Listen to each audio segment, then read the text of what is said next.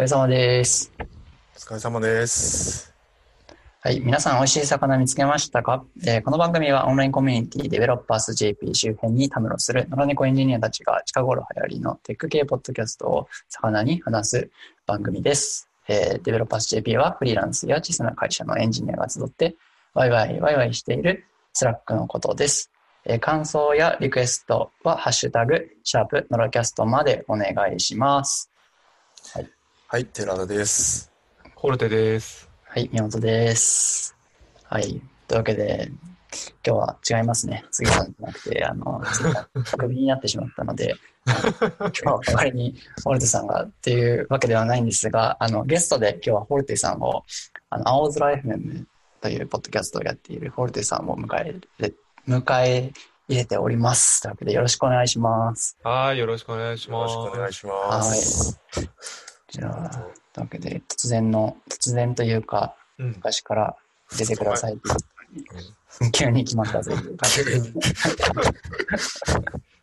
や、あの、前回、この前、あの、青空 FM に僕もゲスト出演をうん。させてもらって、それ終わった後に、ぜひのキャストにもっていうので、うんはい、っていう感じで、うんまあ、スケジュールがちょっとこう、ずれたので、こんな感じではじ直前に決まったって感じなんですが、ちょっとじゃあ、フォルテさんのあの自己紹介みたいなのから簡単にというか、学んでも大丈夫なんですが、お願いしてもいいですか？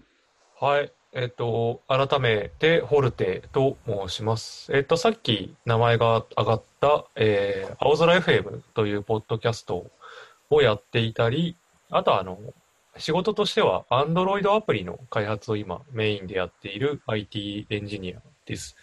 よろしくお願いします。よろしくお願いしよます。ろしくお願いします。はい。あそこ、 Android うん。を業務で書いてるって感じなんですか？そうですね。今はメインでやってるのは Android の開発が多いですね。えー、 Kotlin、Kotlin ですか？いやー、それが Java なんですよね。おう小鳥にしたいんですけど。なるほど。うん。僕、アンドロイドは全然わかんないんですけど、ID は、あれですか ?Android Studio ですか、はい。Android Studio ですね。なるほどなるほど。どどういったアアプリ作ってるんですか？あー、あんまり会社の方から言うなって言われてるんあで、そうなんですね。詳細はは言わないんですけど、Android の他にも iOS もあったりして、結構7年ぐらいかな。もう歴史があるアプリで細々やってるって感じですね。それは自社アプリってことですよね。うん、自社アプリです。はい。うんうんうん。へえ。なるほど。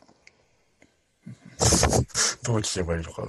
そっか。うんえっと、あれ？一人で開発されてるんですか？あ、いえいえ、えっと、会社内にエンジニアが今4人いはて、もともとその僕の学生時代の友人が、はい。えっと、何人だ ?3 人ぐらいで始めた会社おー、へがあって、はいはい。それをずっとやってるって感じで、あはで、去年、あの、転職しようかなって思ってたら誘われたんで、じゃあって言って、まあ今その会社にいるって感じですね。あ、なるほど。じゃあ結構窮地の中なんですね。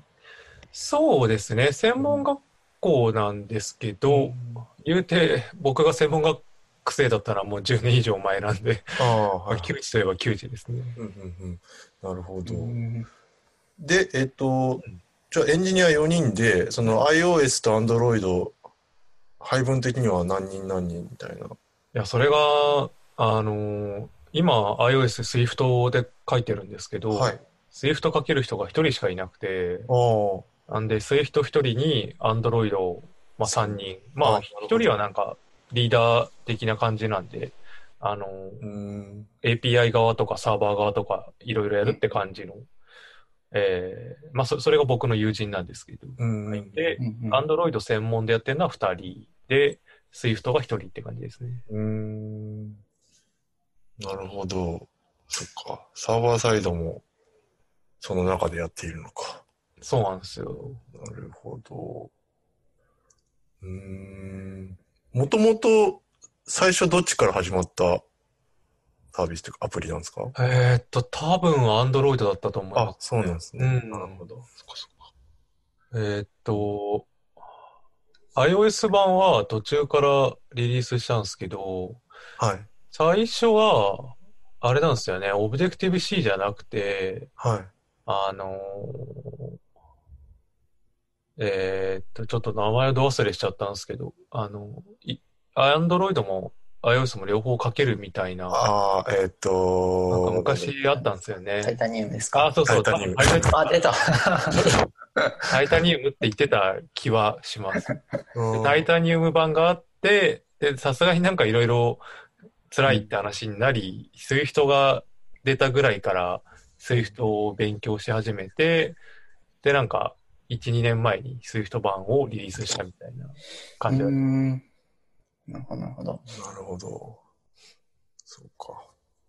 Swift は、最近 Swift UI がうん。なんかバズってるというか、みんな話題に上げてて、何も僕ついてきてないんですけど、ちょっと僕も全然終えてないですけど、どんなやつだ、そういう人以ぼ外。僕も正直あの、話を聞いてるだけなんで、なんか結構いろんな人が、あの、すごいというか、うんなんか Twitter でなんか話題に上げてる印象があって、あ、でもなんかあれか、なんかクォーツコンポーザーっぽいって言ってたやつかな、バックスペースで。それのこと違う？なんか簡単に作れるみたいな。ああ、あ、多分そうだな。うん多分簡単に作れる感じバッ。クスペース FM の最新回聞いてて、そこでもなんかその WWDC のうん。話が出てて、で、なんか言ってたんですけど、松尾さんはなんか、昔クォーツコンポーザーってなんか、わかります？いやー、わかんないですね。あの、OS10 出て、でもそんな前じゃないよな。えっと、なんかスクリーンセーバーとか、なんかそういうビジュアル系の、えっと、ビジュアルプログラミング環境みたいなのがあって、うん。こうパッチをこう線でつないで、こう、プログラムを書かなくても、ちょっとなんか、えっと、なんか動的なスクリーンセーバーとかそういう映像系のものが作れるみたいなのがあって、なんかそれっぽい感じって言ってたのを今思い出している。だからなんかそういう直感的にこうどんどん作っていけるみたいなやつなのかなっていう。そうですね、なんか、その、歌ってるって感じは、ドラッグドロップと簡潔なコードで作ることができますみたいなうん。感じで書いてるので、そう、だついこの間、あの、アプリ作りたいっていう、どうしたらいいですか？っていうのを話してて、杉さんにネイティブでややりなさいって言われたんで、ああ、ちょっとこのタイミングでなんかき来たから、ちょっと今興味が出てきてるっていうような感じですね。なんか、もともと iOS、Swift にストーリーボードだったかな？みたいああ、あなりますね、ありますね。仕組みがあって、うんうん。で、なんかそれは画面を置いて、その画面の遷移関係みたいな、この画面からこっち行って、一覧から詳細行ってみたいなうん。のをグイでできるみたいな仕組みがもともとあっうん。て、で、Android でも1年ぐらい前ですかね、になんかそういう機能が入るよみたいな話があって、うんで、多分もう正式にリリースされてると思うんですけど、あんまり、使ってうん、試しましたっていう記事はいくつか見たんですけど、る。うんなんか使ってます、ババリバリ使ってますって話はあんま聞いてない。うんうんまあ、僕の知識も古いのになっちゃいますけど、なんかボタンで、うん。こう、えっ、と、iOS のボタンからこう線、なんかオプションキーかなんか押しながら線引っ張っていくと、こうインターフェースがうんコードの中に作られるみたいな。うんなんか一瞬便利そうだけど、もうなんか書いちゃった方が早いとか。うん、なんか、うん。そうですよね、自動生成されるコードがすごい分かりづらいみたいなうん話があったりして。うん。そういうのもありそうですよね。うん。なるほど、そっか。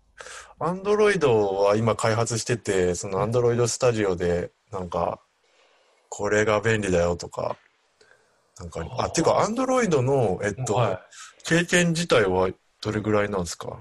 い。えっと、去年の9月からあなんで、そっかそっかそう、じゃあ1ヶ月ぐらいなんですよ。じゃあまだ昔よりここが良くなったみたいな話はあんまあ、り。そうそうそう、あその、昔はエクリプスとかで書いてたらしい。あ、はいはい。そうです。うん。今はも今は使ってました。う、インテリジェイというか、うんまあ、ベースの Android Studio なんで、なんか ID 的に、そう、なんか、なんだろう、昔の Eclipse みたいにダブルクリックして立ち上がるまでにコーヒー入れてこれるみたいな、うん。ひ 頻繁にガベージが走ってフリーズするみたいなことはないんで、なるほど。うん、あんまり、まあ、強いて言えば、あの、エミュレーターを立ち上げて、そのデバッグとかするんですけど、うん。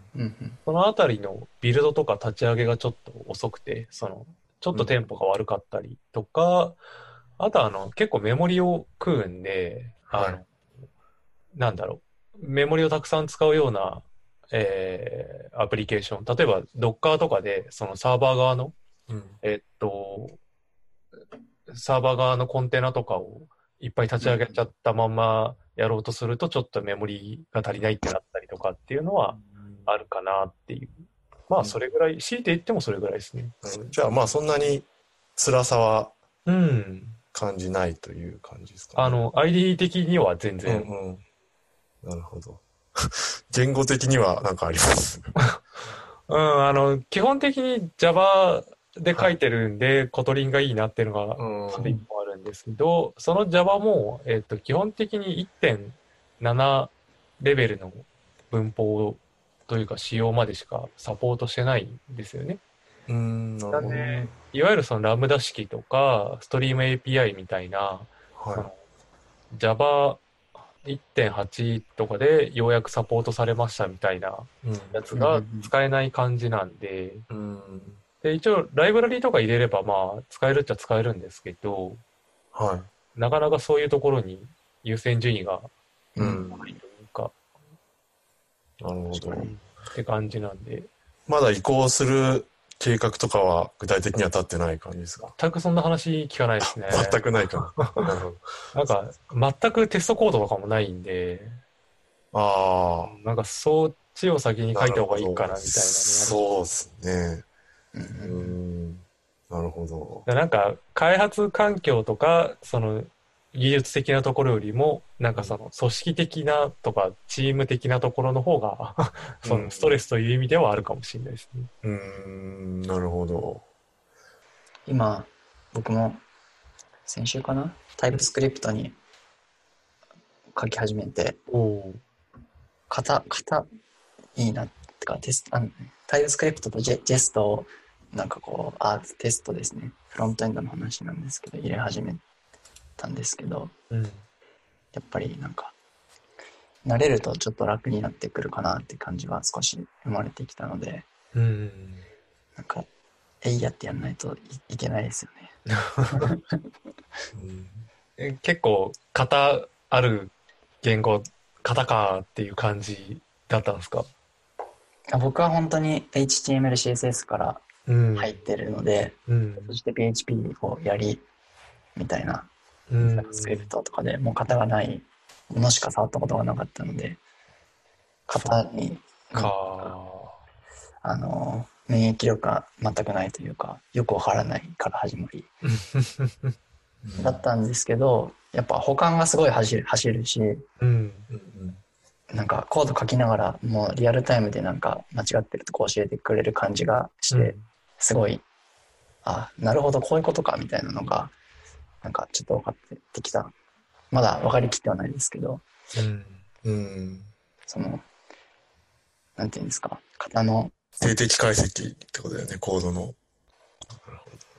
なんかその、動かした時に、その、型のありがたみを思い知ったことがあって、はあの、昔、えっと、前職で、前職の時はウェブエンジニアだったんで、あの、jQuery とかでウェブサイト、フロントとか書いてたんですけど、なんか jQuery で取り出した HTML の属性かなんかから取り出した値が、えーっと、数値、なんか ID かなんかの数値を入れてたんですけど、取り出した値がなんかそれが文字列として JS 上では扱われ扱われちゃって、はい。なんか判定が数値として比較されなくてバグるみたいな 経験をした覚えが、あしたことがあって、はいはいはい。なんか明らかに数値なんですけど、取り出すときにわざわざあの、うんインドって書かないと 動かないみたいなのがあって、うんうんなんかそういう時に型はいいなって ちょっと思ったりしましたね。うんなるほど。そっか。僕はなんか、まあ、カタール言語でアプリとか作ってたりとかもしたけど、そうだな。最近もうほとんど書いてなくて、うん。うーん、どんな感じかな。型の、あ、そっか。なんか、オブジェクト思考というか、なんかクラスをガンガン作っていくようなプログラミングだと、型ってこう、なんか、便利な気がして、その、うんうん。インターフェースの部分というか、その外部に出す部分の、こう、きっちり型とかがこう、定義するから。だけどなんか、まあ、い最近よくやってるのはそこまで複雑じゃないものが多いので、あんまり型の出番がないかなって感じですね。うんうん。うん。まあ、やっぱある程度、こう、の規模のアプリケーションっぽいものを作るときはあった方がいい気がする。なんか今やってるのが、あれ、なんだっけこの前話してた NPM パッケージの作ってるやつを、まあタイプスクリプトで書き直してるって感じなんですけど、ああ、はいはい。まあ、そういうのとかは、まあ、全然、なんだ、何行だ結構行数でいくとそんな多くないやつですけど、なんかそ外とのインインター、なんだ、やり取りがあるやつは、うん。なんかすごい便利な200行もないですね。うん。ですけど、そういうのは楽ですけど、ブラウザとかだとなんかよくわかんなくなってきますよね。グローバルのやつが入ってくると、ウィンドウとか。そこまでは今ちょっとできてないです。うんちょっと、どっからこの話になったかわからない。なんか、最初の出囃子からいきなり型の話まで行っちゃって。確かに。ちょっと一旦収集します。あの、収集しましょう。収束し、収束しましょうか。じゃあ、一応 NPM のあの話をちょっとフォローアップ的な感じで入れてみますかね。そうですね。まあインサイドっていう、えー、LINE、あれ、LINE の社内でやってるポッドキャストなんですかね。あ LINE のユーコセット 4D さんっていうフロントエンド界隈で、UIT 室なんちゃらって言ってますよね。そうだね。その中の、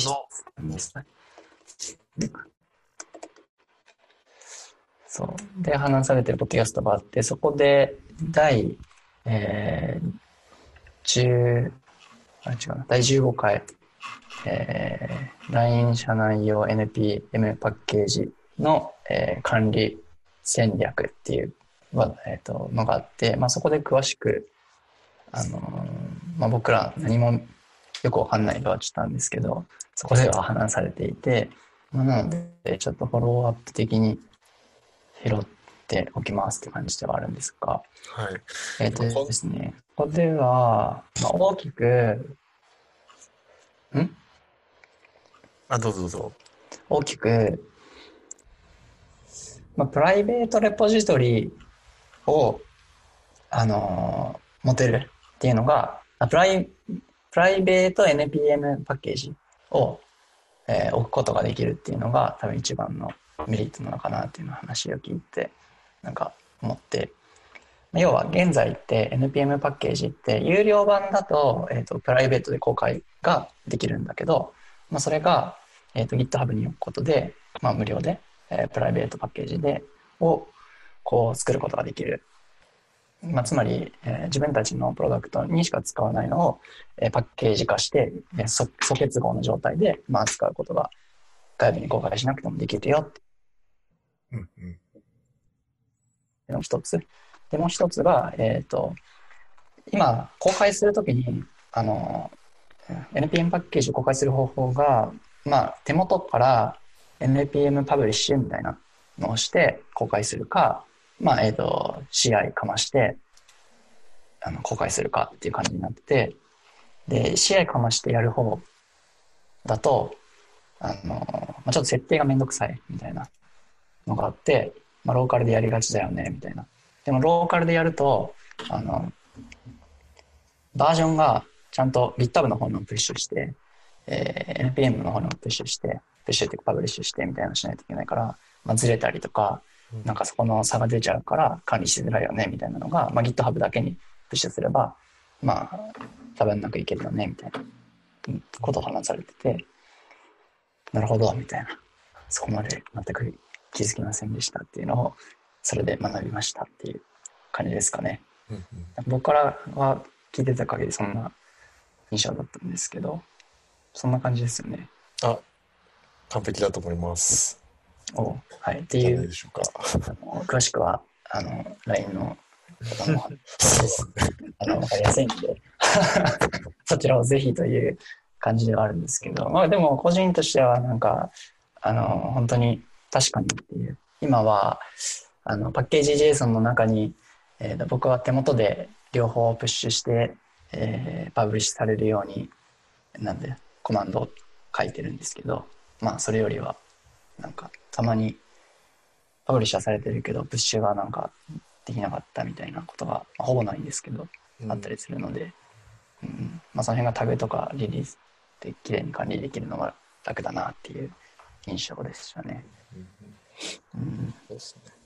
まあ、うちの会社でもちょっと、まあ、プライベートにしたいんだけど、NPM のプライベートな、えーっと、何？その公開という、プライベートな公開というのはなんかおかしいけど、その、リリポジトリとかですか？えーっと、そうですね。プライベートにしつつ、まあ、NPM パッケージとして使いたいっていう需要があったことがあって、まあ、この、この、えっと、UIT インサイドの中でも、えっと、オープンソースのプロジェクトを利用して、そういうプライベートなパッケージを、えっと、ホストするやり方、その、GitHub の、その、この新しい機能を使わないやり方も、えっと、言及されてて、えっと、それも参考になると思うので、えっと、興味ある方は聞いてみてくださいって感じですかね。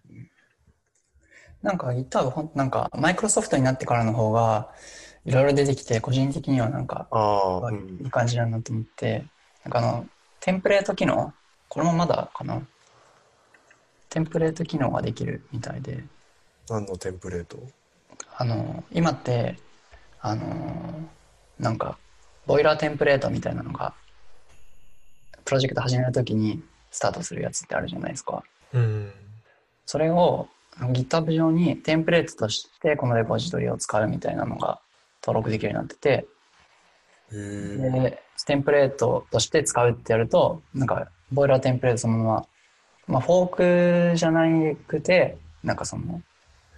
ボイラーテンプレートを使うことができるみたいな機能が。もうすぐつくっぽくてそうなんかそういうのとかもできたりするしうん。スポンサーもできたしうんうん。スポンサーは、なんか、最近、スポンサーマークのついてるユーザーに出くわすことがあって、あ、この人たちはちゃんと、あの、申請通ったんだなって思いながら。僕応募してなかったんで、ちょっと応募してみましたけどね。まあ、でもなんか結構そのこういうふうにやオープンソースのプロジェクトやってるよみたいな自己申告しなきゃいけないところがあったから結構ああいうところで ちゃんとやっとかないとなんかなかなか順番的には後ろの方になりそうだなと思いましたね。ああれっていうのはなんかあそんな欄ありましたっけ？なんか記入欄があって何だったかな。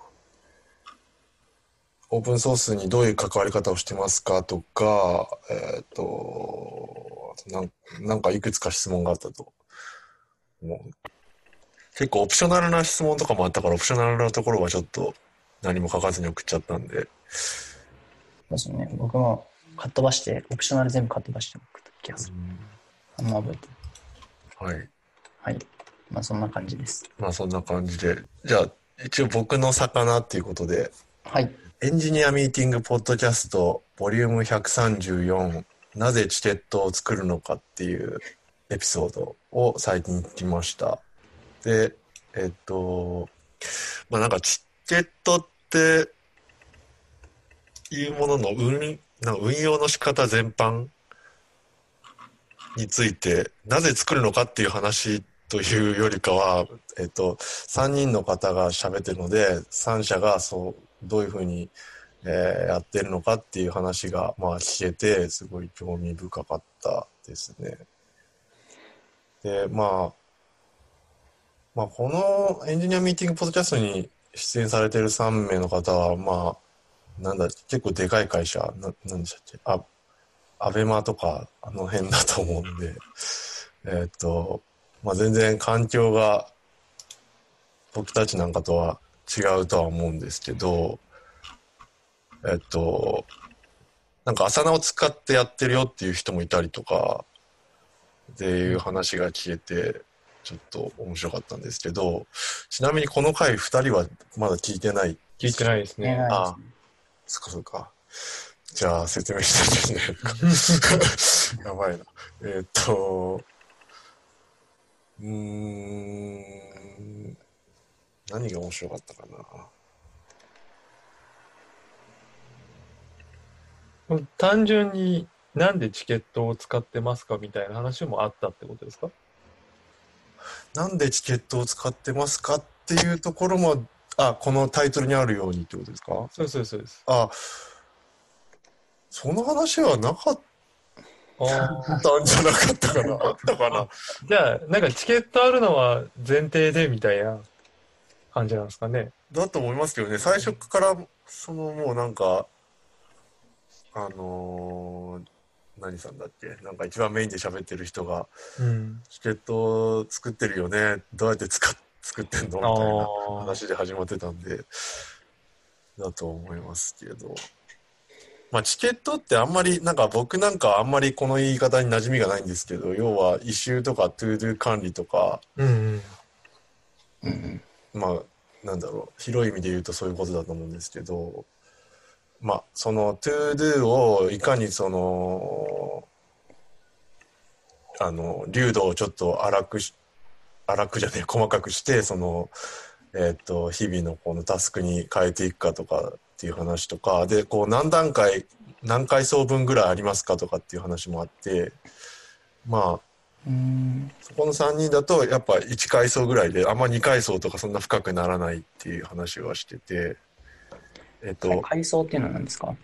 えなんか例えばこういうなんかなんとか機能みたいなのを作るっていうでっかいえっとチケットがあってそのチケットをどうこうそんなんいちいちじゃできないからそれをこうサブタスクみたいなってことそうそうサブタスクみたいな形でこう流度を細かくしていってね。うんやっていくとの階層、うん。なるほど、なるほど。うんえー、面白そうですね。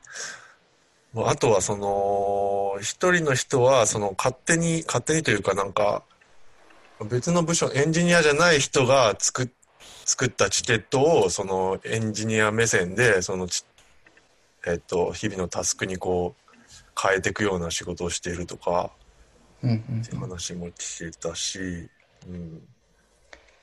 まあ、本当会社によって全然多分運用の仕方ツールはなんか似たようなものを使ってるかもしれないけど結構運用の仕方って違うんじゃないかなっていう。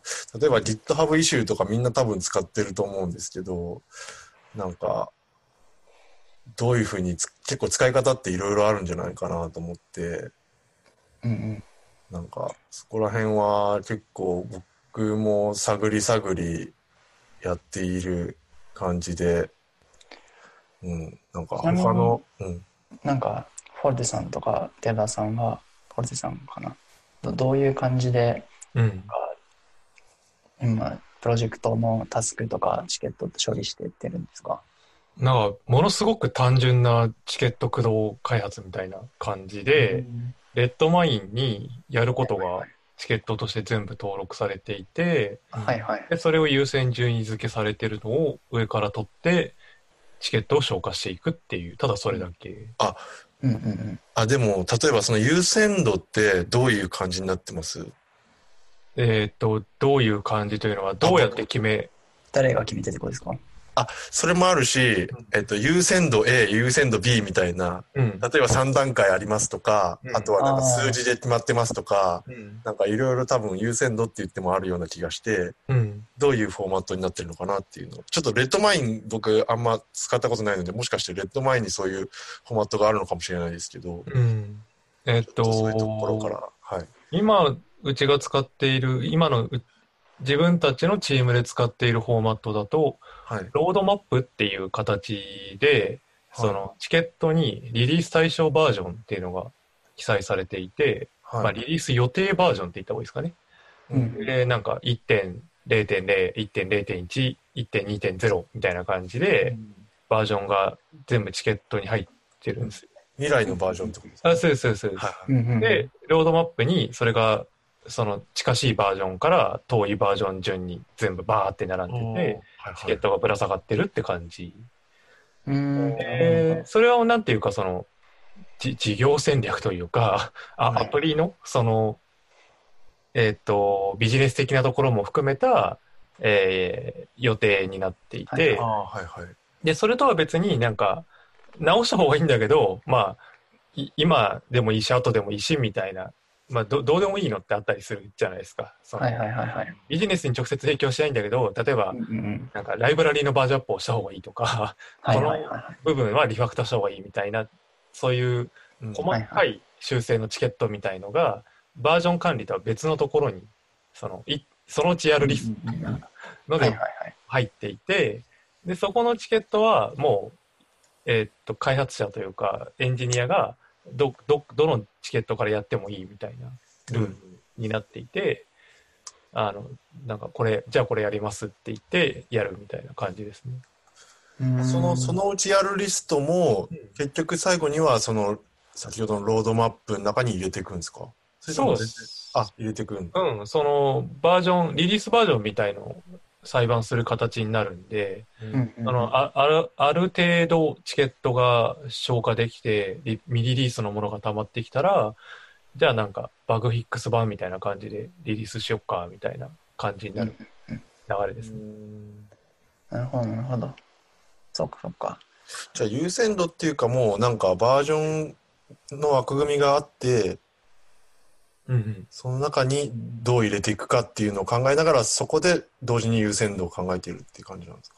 そうですね。そのバージョンを決めるときに、この機能を出したいみたいな、大きめの機能なんかあると思うんですよ。はいなんか、はい。なんだろうな、例えば、えーっと、なんでもいいんですけど、検索機能をリリースしたいって言ったら、い、くつか先のメジャーバージョンアップの予定に検索機能みたいなのが入ってて、うんうんで、なんかその次になんかトップページ、レイアウト変更みたいな のがわうんかんないですけど、適当にバーって並んでてっていうのがその、優先順位、ビジネス的に優先順位が高い順に並んでるっていうイメージで、で、まあ、それにバージョンが紐づいていくって感じですね。うんなるほどなるほど。でもなんかそのビジネス的な優先順、あ、そっか。優先順位っていうのと早くできるとかっていうのもなんかありますよね。そういう意味で言うと、今はビジネス的なところしか見えて、見ていなくて、早くできるとか遅く時間かかるっていうのは、あんまりその、なんだろう、め明確な指標としてはない。あ、そうなんですね。じゃあとにかく一番ビジネス的に重要なものから順番にやっていくっていう。その、もちろん優先順位決めるときに、とはいえこれは時間かかるからっていうのはあったりするんですけど、ああ、はい。は、その、い優先順位が高いもの、あとはそのセキュリティ関連の対応とかって急がないとまずかったりするじゃないですか。はいはいはみたいのは上に来るって感じい。ですね。うんなるほど。そっか。じゃあ、重要度 A、重要度 B とかっていうよりは、そのバージョンの上のほ、上というか、直近に近いほど、まあ重要みたいな感じなんですかね。そうですね、その、なんだろう、ゆ優先度が高いとか重要って結構いろんな側面があるじゃないですか。うん。さっき言ったビジネス的な側面だったり、はい。セキュリティだったりみたいなうん。とこがあるんで、それぞれいろんな要素、えー側面があるんですけど、うん。まあ、おおむねそんな感じですね。そうなんですよね。ん。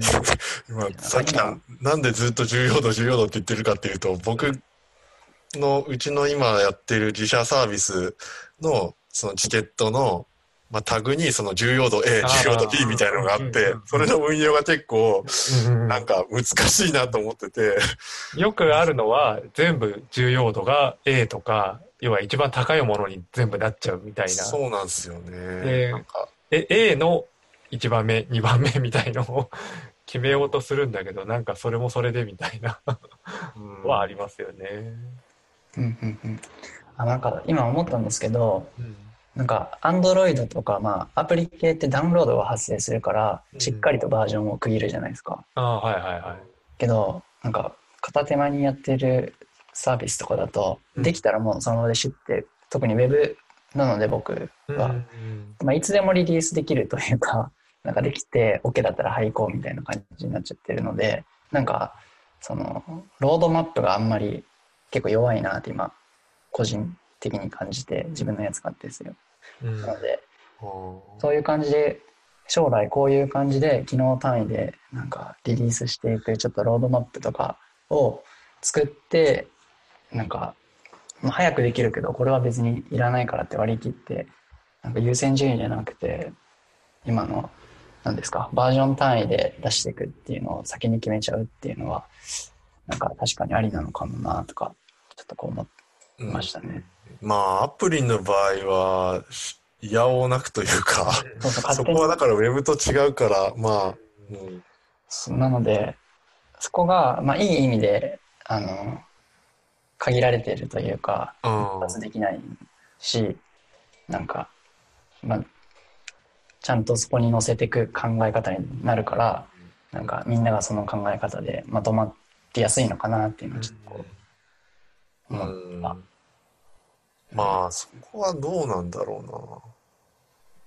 でも別にバージョンで区切らなくてもリリースしたかしてないかっていううんうん。ところで考えると、まあ別にバージョンなくても、うん、うん、その、今おっしゃったように、アプリと、えーウェブみたいな境目というか、えー切り方もあると思うんですけど、はい。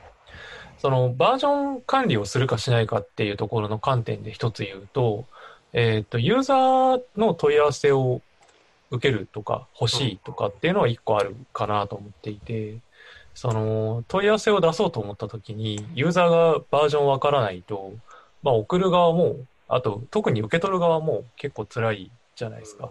うんいつのバージョンで起こった不具合なのか要望なのかがわからないっていうのがあったりするんはい。で、なんかそういう管理をしたいので、バージョンを分けるみたいのは一個あったりするのかなと思っていて、で、ウェブとかだと、その、まあ、問い合わせ受けるサービスもあったりはしますけど、あんまりそこにバージョンって紐付けないと思うので、うん。どっちかというとその発生日時とか、うん。問い合わせ日時とか、うん。あとはそのページの URL うんうんみたいのが重要になってくるんで、なんかそういうところの、その重要視しているファクターというか要素が違うみたいのもあったりするのかなっていうのはちょっと思いますよね。うんううんんなるほど。確かにね。えちなみに今、寺田さんって、あの、僕もそうですけど、受託業務と、その、自社業務が混じるじゃないですか。はいはい。そういうのはあんまり関係ないですか？えっ自社と、の中で、だけで、のサービスだけで優先順位がつけづらいってことですか？ああ、そうそうそう。うん。その、他の、あ、うん。基本的にはもう受注案件の方優先になるから、まあそうですよね。まあ、よっぽどなんかセキュリティリスクがあるとかでない限り、こうなんか、やばいのがない限りは、まあそんなに、今話に挙げてるやつとかも別にそんなユーザーがいるサービスではないので、うん。優先度的にはそこは割とクリアになっているというか、そこで苦労するってことはないんだけど、うんうん、多分あれですよね。そのチケットの話で始まった話題ではありますけど、どっちかっていうとそのチケットで管理するかしないかとかっていう道具の話よりも、そのやらなきゃいけないこととかやりたいことに対して重要度をどう決めるかっていう話ですよね。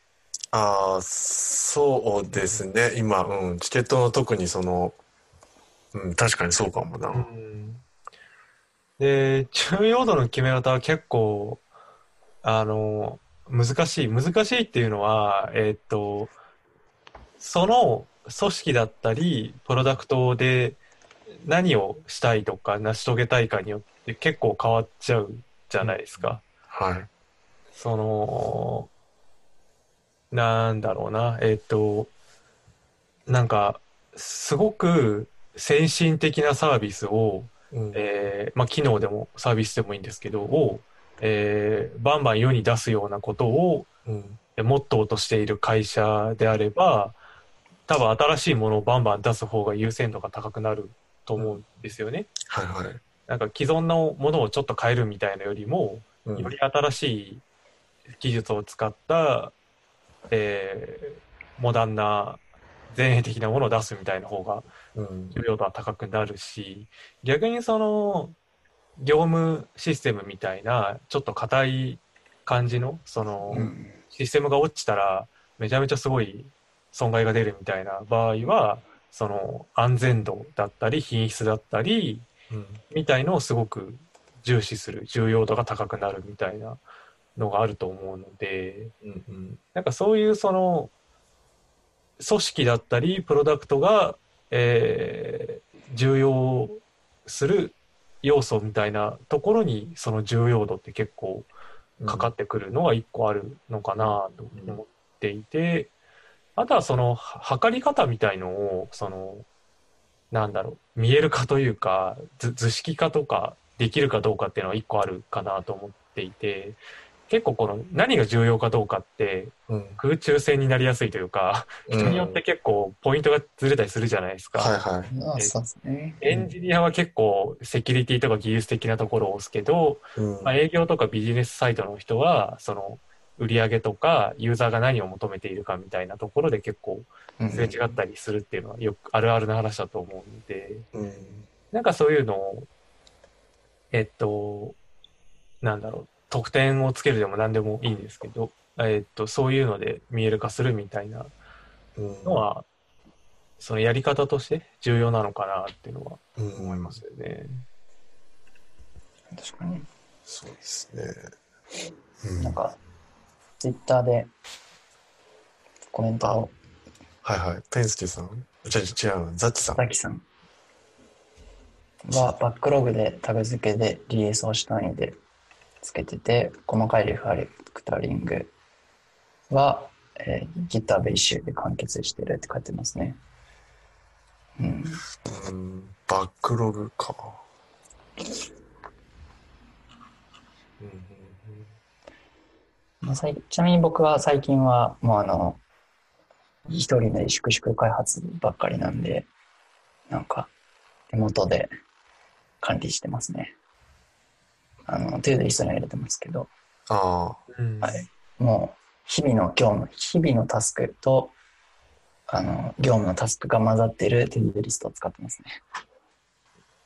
うん。草刈りするとかも入ってます。そうだな。まあちなみに僕は仕事でもプライベートでも優先順位っていうのを要は重要度っていうのはあまり決めてないんですよ。へえ、はい。仕事で言うとその基本的にリーダーがその全部把握しておきたいというかい言ったこと以外はややらないでほしいってタイプのリーダーなんでへえ、はい基。本的に言われたことだけしかやらないようにしている感じ。へえうんうんうん。で、プライベートだと、その、ややらなきゃいけないことみたいなものと、やりたいことだけ分けるようにしていて、うんうんあの、なんだろうな、なんか、えーっと、や約束をしているものうんうん。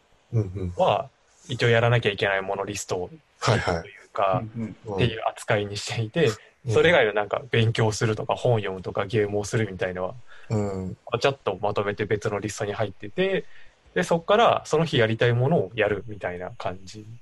ああ、でもちゃんとリストにはなってるんですね。うん、その、ただ、並び順に意味はあんまりなくてぶっちゃけ登録順みたいな感じにはなってるんですけど、へうんうん。なんで、なんで、Google カレンダーとか、Slack のリマインドで、その、やらなきゃいけないことだけ忘れないようにしてて、それ以外は全部、その、あ、これやりたいなって思ったら、とりあえずリストに突っ込んどくみたいなだけですね。ーうんん、そっか。なんか、面白いな。その、やりたいことを、うん。僕はなんかやらなきゃいけないことになった瞬間に、うん その、プライベートだったら to do 化するって感じかな。うん。なるほどです。まあ、ちょっと話がいろいろ、うん、膨らみすぎちゃうな、この話題は。まあ、あの、確かに。10、うん、3人とかで話してると結構、あの、広がりやすい さっきもちょっと言ったんですけど、その、重要度って、やっぱ人によって違うんで、ああ、そうですよね。その、組織とかによって違うんで、結構、あの、広がりやすい話題ではありますよね。そうですね。まあ、なんかもうちょっと、なんか細かい、うん。えっと、こういうのに困ってるんだけど、みたいな話があると、こう、収束、収束しそうだけど、うーん。まあ、パッとしてると難しいですちょっとふわっとしてるといろんな方向にでもいけちゃうから。うん。まあ、うん、そうですね。重重要度の決め方みたいな話すると、ああ。す すっとしますかね。しないかな。重要度の決め方も、まあ、まあ、それもさっきフォルテさんが言った、どの切り口を重視しますかとか、そういうのが、そうなんですよね。なんか何段階にしても数字にしても結局なんかうん。見てる視点が違うから、そういう意味で僕がよくおすすめするのは、はい。まあこれも結構有名な話なんでご存知かもしれないですけど、あの、縦軸に重要度を置いて、横軸に時間を置いて、うんあの4つのエリアを作るみたいな。うんうん重要度が高くて時間がかかる右上のエリアと、うん。重要度が高くて時間がかからない、えー左上のエリアと、うんえー時間はかかるんだけど重要度がまあうん。低い右下のエリアと、えー時間かからずに重要度も低い左下のエリアうん。うんうん分けてでそのい位置的なところでより右上に行けば時間もかかって重要度も高いしより左上に行けば重要度が高くて時間もかからないしみたいな感じで。うん。見た目とか位置とか距離で分かるように区別していって、えーやるみたいのはありますよね。その判断順位というか項目を明確にするという意味で。うんなんかまあ今話聞いてて面白いなと思ったのはそのなんだえっとそのグリッドのうん中に配置するっていうなんか例えば todo リストだと今だと一次元的じゃないですか。うんうん上から下に並ぶとか だけだけどうん。なんか曖昧な並べ方とかもできそうだなと思って今だと。表だと。なんかチケットがその中にこう まあいいことばっかりじゃなさそうだけどなんか曖昧にこう置いとけるとかっていうのは結構そのこれとこれどっちが重要なんだろうって言って頑張って考えてこうなんかこうしとくかみたいななんかそこの判断自体にもちょっとストレスかかるからなんかうんうんそういうとりあえず置いとくとかっていうのができるっていうのも面白いのかな。ちょっとなんか今フォルテさんが言おうとしてた意図とは違うかもしれないですけど。ああ、いや、でも、あると思いますよ。うんその、どうしたって、エクセルとかスプレッドシートみたいな、いわゆる表形式にすると、うん。その、上から下だけになっちゃうし、あと、パソコンというか、席でそのまんま一人で考えるとか、うん。その、座って考えるになりがちなんですけど、壁にうんうんうん貼り出せるじゃないですか、その4つのエリアとかに分けてうん。やろうとすると。で、付箋でタスクの位置を貼貼ってみたいな、ある種アクティビティ的な感じでできるうん。メリットもあるんで、そのコミュニケーションとか、その、なんていうんですかね、チチーム間の、チーム内の、その、えー話し合いみたいのにはすごいいいとは思いますけどね、その曖昧な部分含めて。うんうんうん。確かに。うん今なんかその多次元の軸うんうん。と、えー重要度あさっきの重要度って言ってましたっけ？あ、そうですね。あの、と時はいは間かかる時間。かかる時間。かザキさんがは貼ってくれたやつですかね。早い。はいはい。なんかそうそういうツールそういうツールないんですかね。なんかあ朝なってあの一応なんか重要度とうん。なんか、なんかタグつけれるじゃないですか、プライオリティとか、なんかうんそういうのはつけれるけど、それがシュッとマトリックスでなんか、うん。この軸、うん。この、これとこれの軸で見たときはこういう配置になりますみたいなのが、シュッとなんか出る UI とかピあるといいなと思ったけど、なんか、レッドマインとかのプラグインとかでありそうですけどね。あ、そうなんですか。えーああまあ、調べてはないですけど、あり、ありそう。うん。あんま見たことないですよね。レッドマインは、あの、チケットを看板にするプラグインとかあったりするんですよ。うーん。なんで見た目変えるやつとかあるらしいんで、ひょっとしたらあるかもしれないですね。えーなんか時間をこう入れるところがあってそれと重要度がなんかこう2つの軸でうん。マトリックスにシュッてこうなったらちょっと面白いなってああ、それはなんか一応 GitHub のイシューでも全ハブ？っていうなんか外部のサービスでプラあの Chrome 拡張を入れとくとそのあできるんですか？なんだっけな時間？うん時間に関してはなんかあったと思う。名前忘れちゃったけど、だからまああとはそそれをその二次元に配置するかどうかの話になってくるけどなんだっけな。全ハブのあ本当だ。レッドマインの看板にするやつで。そっか。下。トレロのこの右のやつプラス下にももう一本線が引ければいいってことですもんね。ああ、確かに確かに。なるほど。あ、なんか、ちょっと調べたら、レッドマインのやつは、リリース単位と横に終わった終わってないっていう横軸っていうのがあるので、なんかまあ、それと合わせてなんかいろんな軸で、もしかしたら探したらありそうですね。同じような感覚で。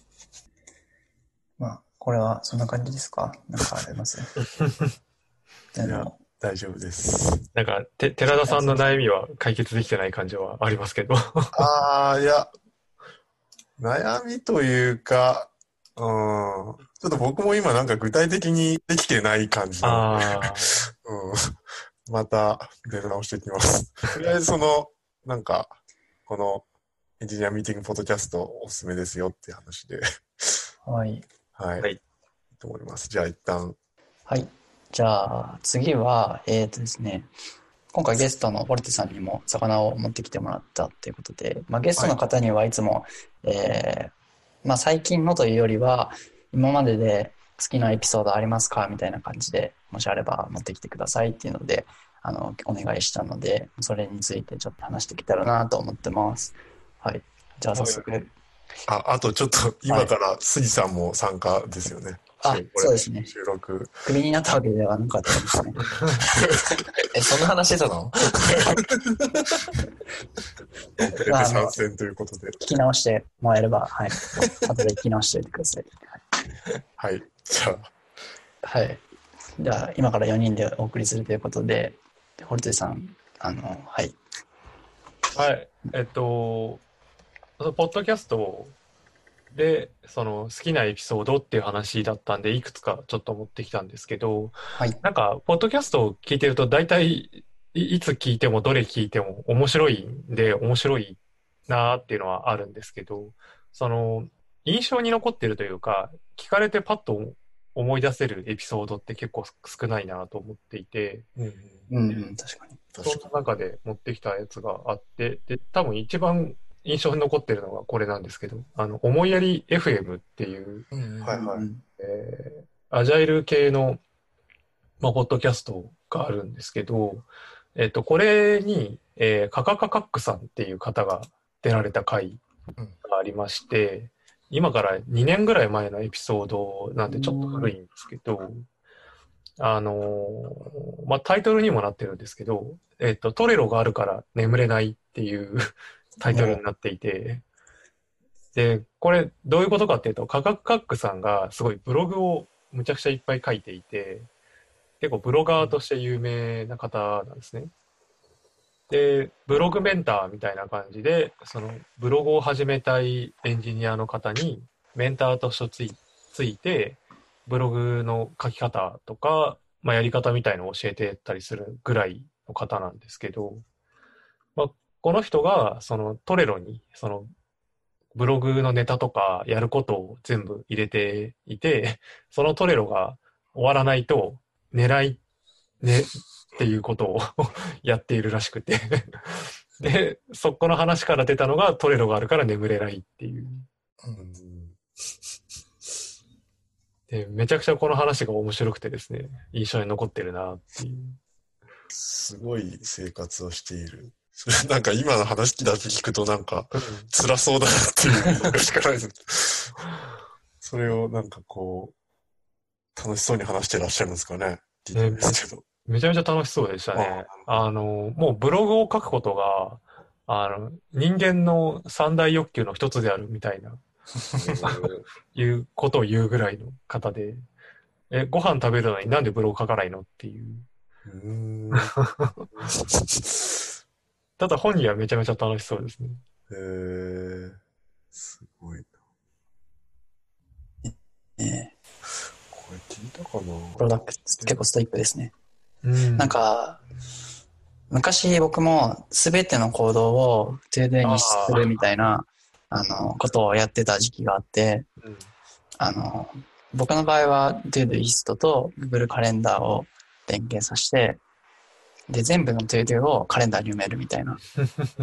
で、朝から順番にそれをこなすと、自分のやりたいことが全部できるみたいなのをやってた時があって、なんかそれを、あの、他の人にこういうふうに最近やってるんですよねってある時、女性の方に言われたのが、もうなんかロボットみたいですねって言われたんですよね。確かにみたいな。上から順番に今日のスケジュールが全てもうコントロールされていて、ただこなすみたいな。でそれはそれで楽しいんですけど、やりたいのを入れてるから、うん。まあみたいな。その時は、この、 todo があるから終われないみたいな。うんまあ僕は寝ちゃうんですけど、終わってなくても、なんとなくちょっと今わかるなっていう感じがしました。えー、12カカカカックさんのブログはフォルテさん読んでるんですか？ああ、でもこ、購読するというか、毎回読むってほどではないですけど、ちょいちょいその、なんだろう、気になった記事があって、読みに行ったら、あ、カックさんだった、みたいなことはありますね。なるほど。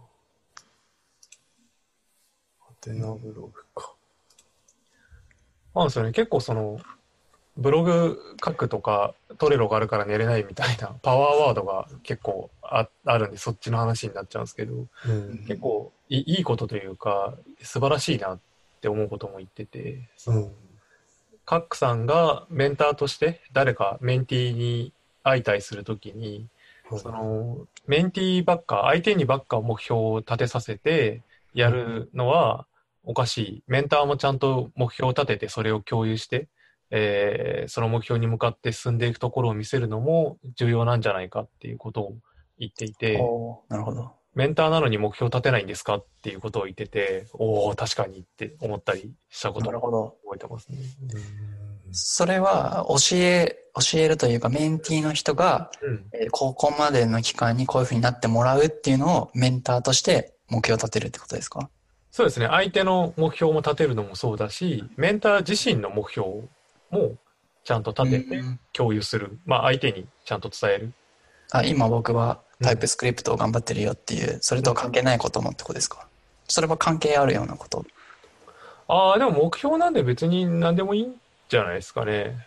そうんの、要は、メンティーからすると、その、相手に対する信頼、信頼感の一つとして、なんか相手がすげえサボってるのに、なんでメンターなんだろうみたいになっちゃうと、あんまり効果がないじゃないですか。はいはいはいはい。なんで相手もやってるから自分もやろうって思う、まあ一つの手法の一つだと思うんですけど、なるほど。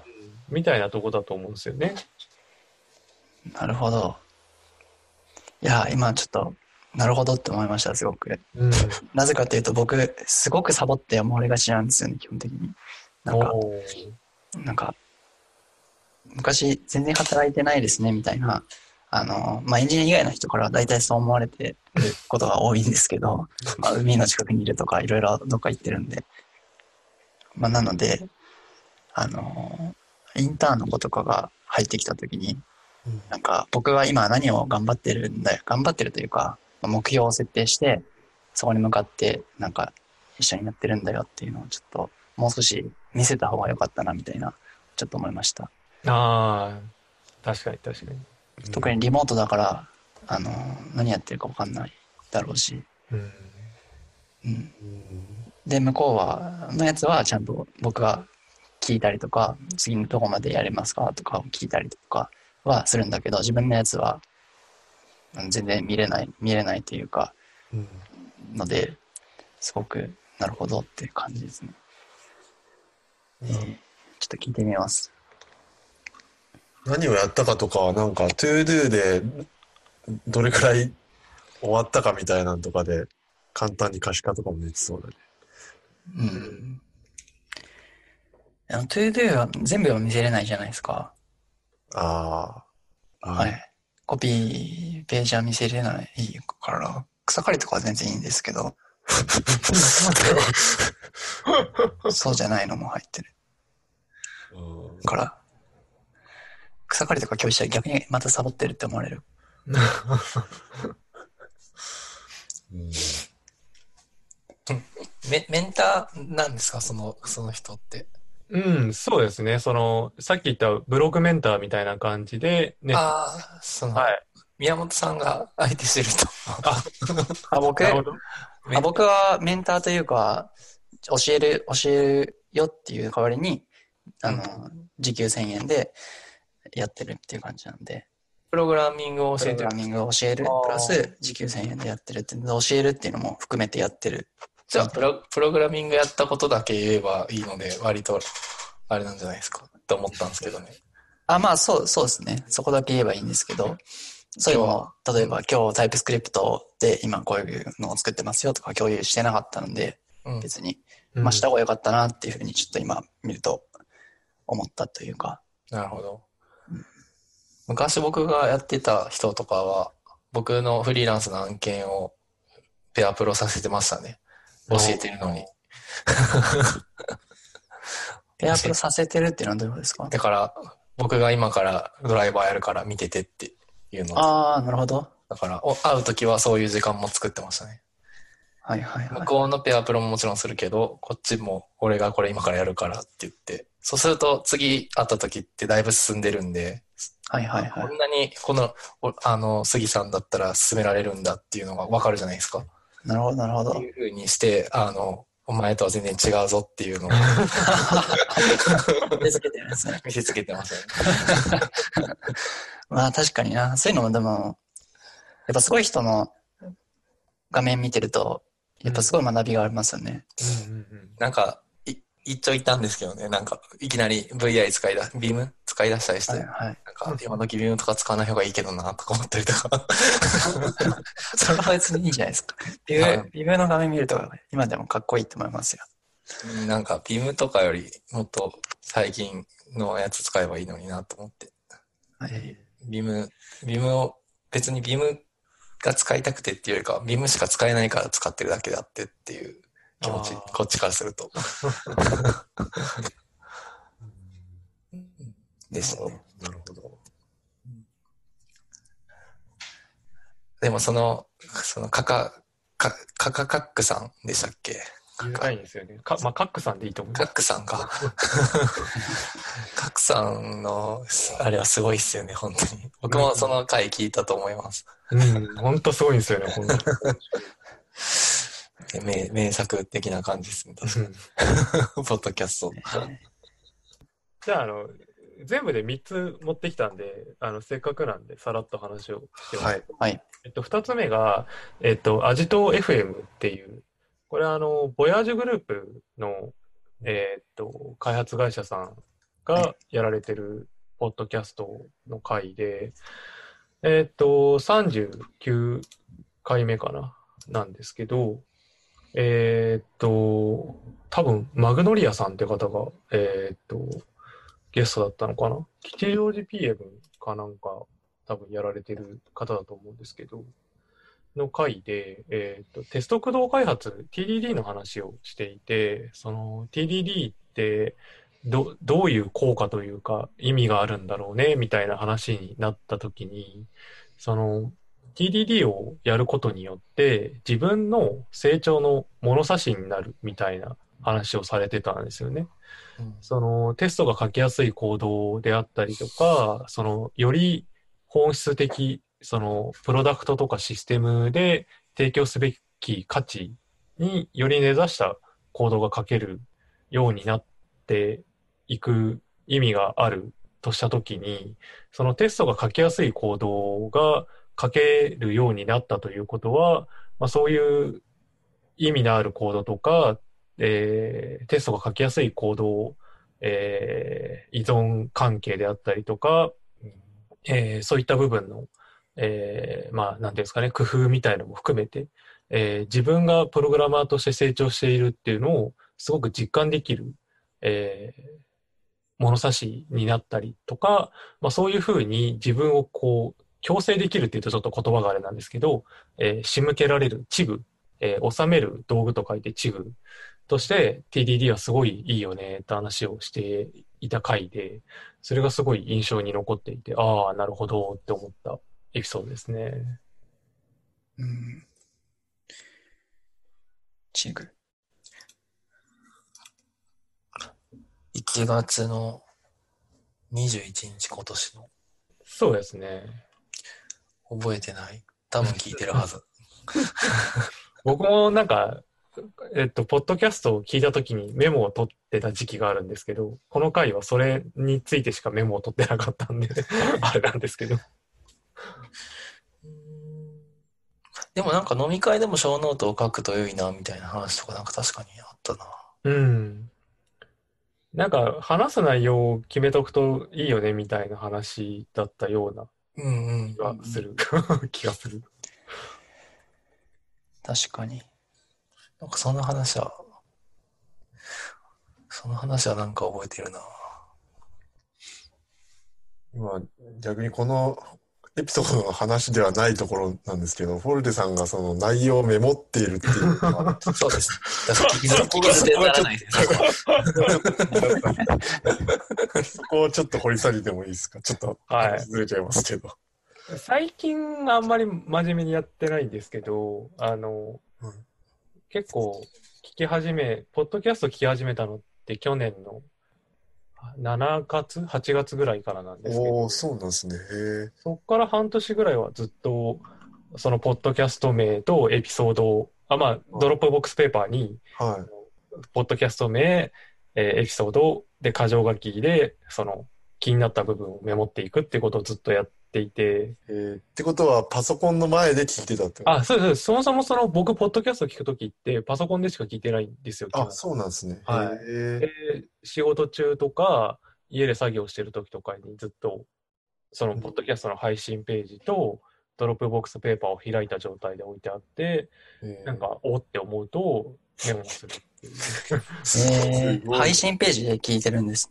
あ、そうなんですそうなんです。あの、へ僕基本的に、その iPod とか、スマホでポッドキャスト聞かないのでー、そうなんですね。結はい構特殊じゃないですか？そうなんですよ。なので僕自分のポッドキャストの配信ページにすごいこだわってていろいろ機能を入れてるんですけど、まああんまり使われてないだろうなって思ってるんですけど。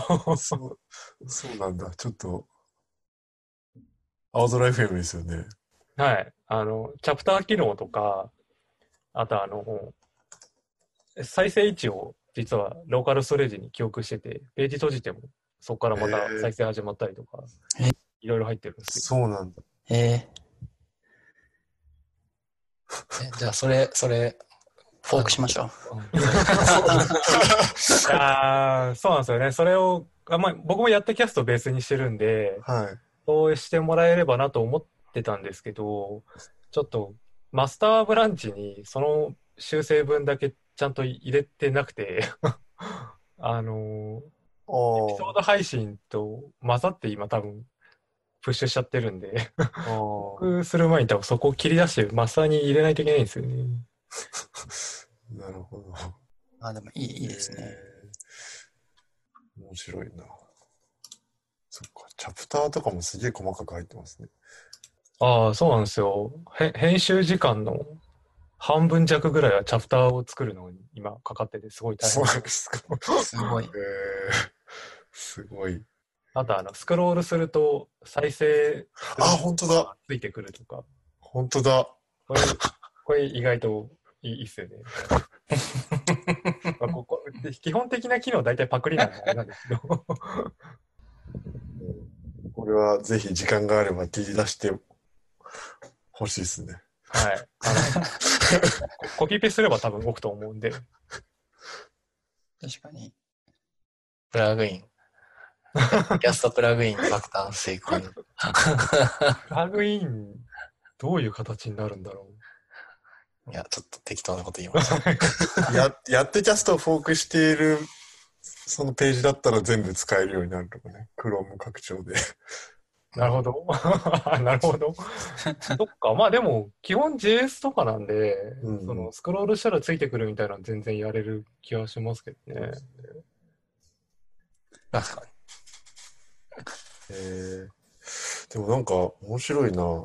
なんかフォルテさんって結構ポッドキャストマスターというか、ポッドキャストめっちゃ聞いてる人だなっていうイメージがあったんですけど、なんかその、なんだ、アプリ使ってないとか、はいはいはい。なんか、そんな、もう、パソコンの前で聞いて、しかもメモ取りながら聞いてるとかって結構今まで知らなかったんで意外でした。なんか。ああ、確かに最近あんまりこういう感じに聞いてますみたいな話はしてないかもしれないですね。でも今は、うん。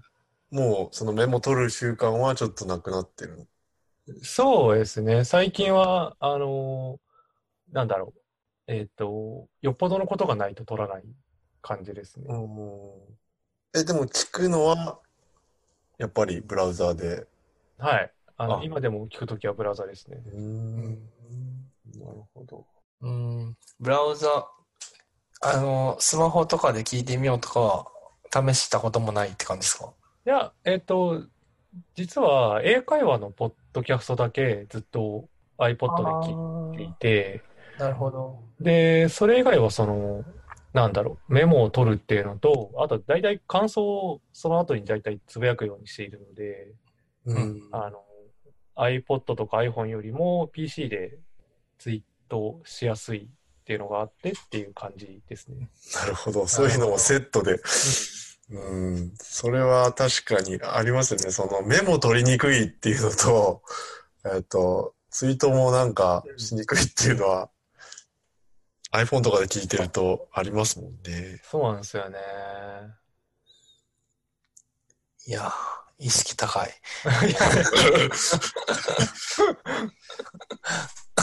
最高い方のポッドキャストマスターだ。近はあんまりポッドキャスト聞けてないんで、あれなんですけど。そうなんですよ。うん。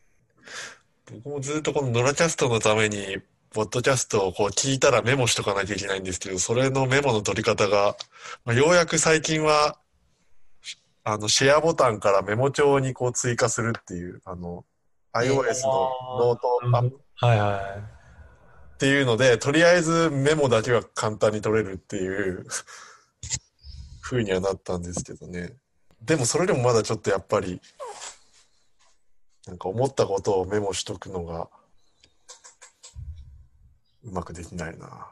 僕はもうそのままディベロッパーズ JP にのポッドキャストチャンネルに思ったこと書いてますけどね。そのままうんペって聞いた時に面白いとか思ったら。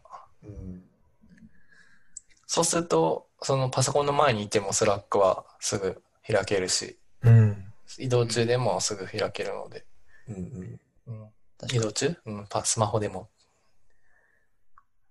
えそこに対してそれ聞いたわって寺田さんからツッコミがあったり、宮本さんからツッコミがあったりしたら、ちょっとお二度美味しいので。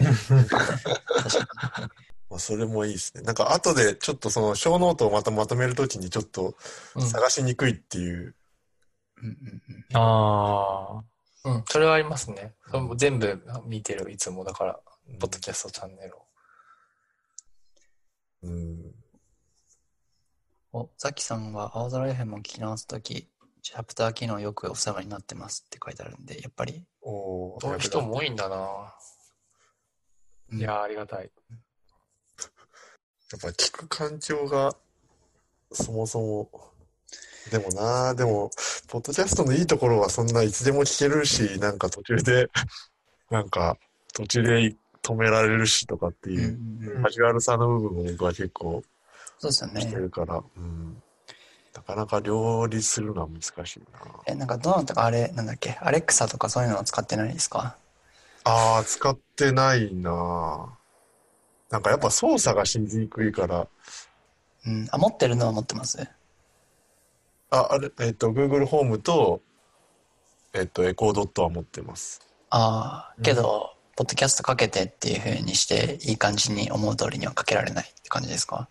ああ、前やってもらったし、ノラキャストも確かなんかその、ポッドキャストかけてのアプリに登録してもらったりとかしたああ、けど、確かに確かに。実際は使ってないな。もう全然使ってないっすね。そっか。そのあたりがいい感じになんかかけれるといいですよね。うん。まあ、そ、それで結局たメモれないんだけど。うん。ていうかまあ、やっぱりコマンドとして難しいからね、その、今、結構どのエピソードかとか、ああ。再生位置とかもあるし、もっと言えば、なんか、うん、 Rebuild かけてとかっていうのもあるけど、 Rebuild の多分最新回になっちゃうし、とか、うん。なんか、なかなか使い勝手がまだ。なるほど、なるほど。Siri でデフォルトのポッドキャスト使ってれば、ポッドキャストかけてで前聞いてたところから始まりますよ。ああ、なるほど。えー、ポッドキャストかけてっていう、ただそれだけ、うん。ただポッドキャストデフォルトクライアントになるんで、うんまあその辺は、あれですか。うん。まあでもそれぐらい簡単に消えるといいな。うん。うんまた話がすごい脱線しまくっ僕が探しました。た。いやいや、多分、で、どう、どう、テストの話しますじゃあ。え？チチグである？うんいや、テスト。テストの話。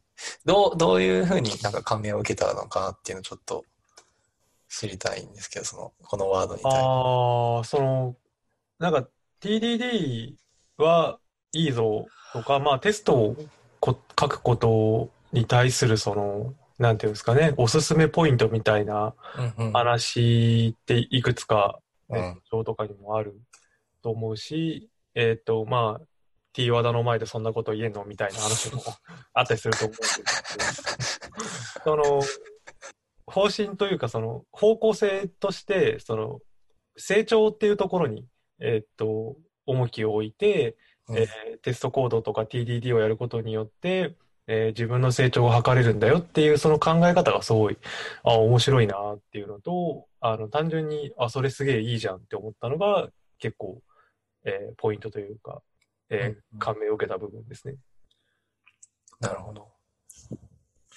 成長っていうのは自己成長というか、自分のプログラミングをうん。レレベルを上げるためにってことですかね。そうですね。その、プログラミングとかコードを書くって、なんか別にレベルとして可視化されるわけでもないし、その特に一人で書いてると、その設計だったりとか、うん例えばその責任の持たせ方とか命名規則とかっていうのが、なかなかその分かりづらい、可視化しづらいじゃないですか。うん。っていう時僕はこれが思いいいと思ったけど、そうそうそうそうそうそう。レベルですもんね。うん、レビューしてもらうにやっぱなっちゃうんですけど、まあ、レビューする人によっても結構うん観点違うので、うんってなった時にそのテストを書きやすいっていう一つの要素って結構、えーっと、あある程度固まったというか、うんえーっと、わかりやすい指標になるので、それはすごいいいなって思いましたね。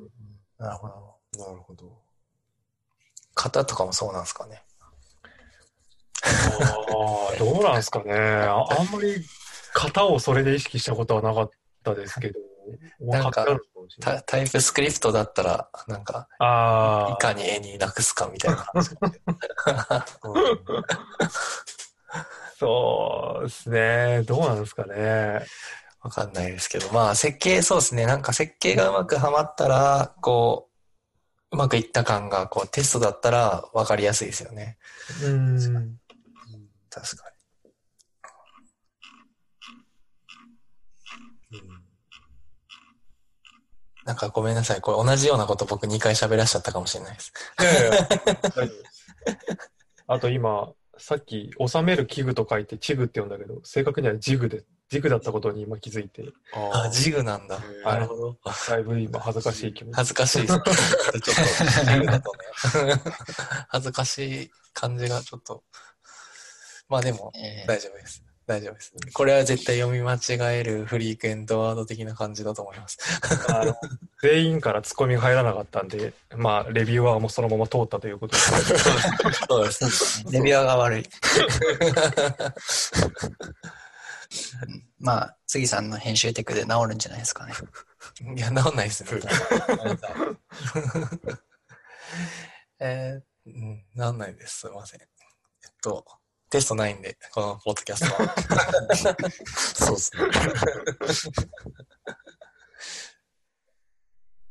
で、次の話にします、はい。76の、違うわ。えっと、アジャイルラジオはいはい。そうですね。エピソードその76。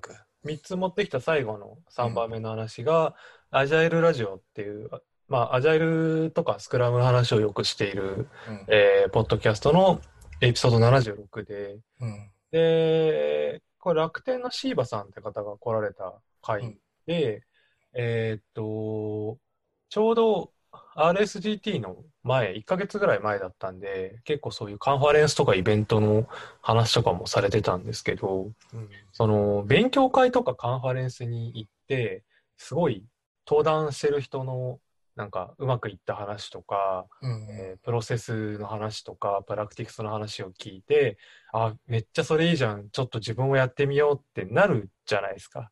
うん。で、なるんですけど、そう思ってるのはお前だけだからなって話を、アジャイルラジオの出演されている方が言っていて、要はそのカンファレンスとか勉強会の熱量みたいのに当てられて浮かれてるのは参加した本人だけで、現場とかチームにその熱量をちゃんと伝えないといけないし、まあ伝わらないよねっていう話。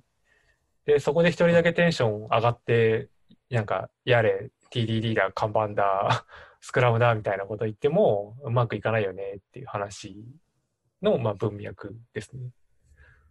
なるほど。うん。まあでもそれすごい。これ、この話僕もなんか覚えてる気がします。なんで、なんかそういう、いいものって、いいものだから、スッとチームに入れられるっていうよりも、うん。その、入れる努力というか、工夫みたいのをすごくしなきゃいけないんだよなっていうのをすごく、まあ、実体験も含めて、うんああ、いいこと言うなって思った感じ。ななんかこのワードだけすごい覚えてます。なんか、僕もすごく覚えてる。思ってるの自分だけやからな。そうそうそう。えー、だから、チームが思わないと。だし、まあそう、経験としてもやっぱあった気がしますね。その自分がこうしたいのにっていうのを、なんか、特に若い頃とか、なんか、うん。こういうのをネットで見て、これやったらめっちゃうまくいきそうやと思っても、うん。まあ、へーって 言われたりとか、あよくあった気がするんで。確かに。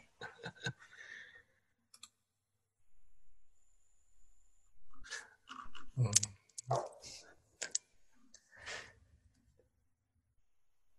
ああ、なるほどな。面白い。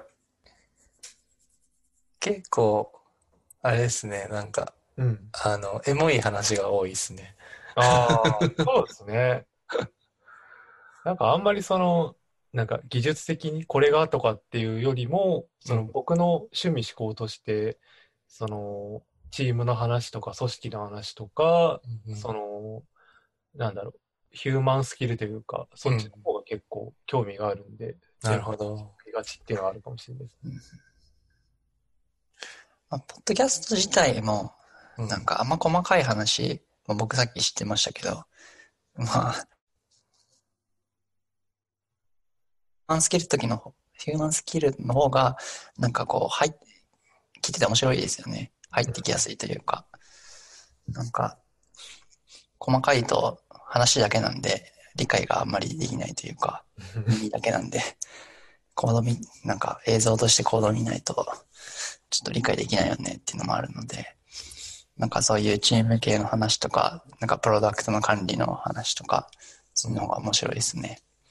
うん、確かうん、なるほど。僕は結構、あそれ、YouTube とか見ててもって感じだから、あれだな、逆かもしれない。コーコード見見るよりもき耳からの方が入りやすい。マジっすか？難しい話を、あの、読むよりも聞く方が楽なんで、っていうのが最近気づきました。でもこれ昔からそうで、テストとかもなんか教科書読んでも覚えられないんで、一回、あの、MD プレイヤーとかに録音して、自分で話して、それ聞いて寝て覚えたりとかしてました。へえ中中学校。ええ自分で？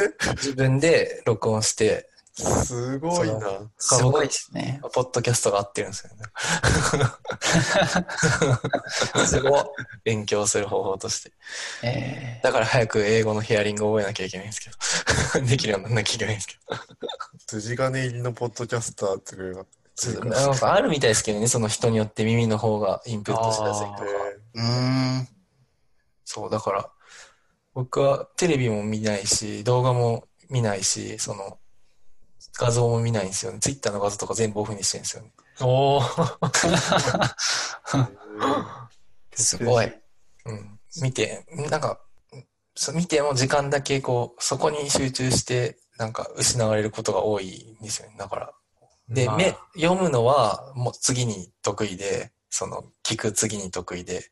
でも、読み飛ばせるからなんですね、それって。うん。聞き流せるし、読み飛ばせるし。なんか集中しすぎると、なんか全体が入ってこないっていうか。うん。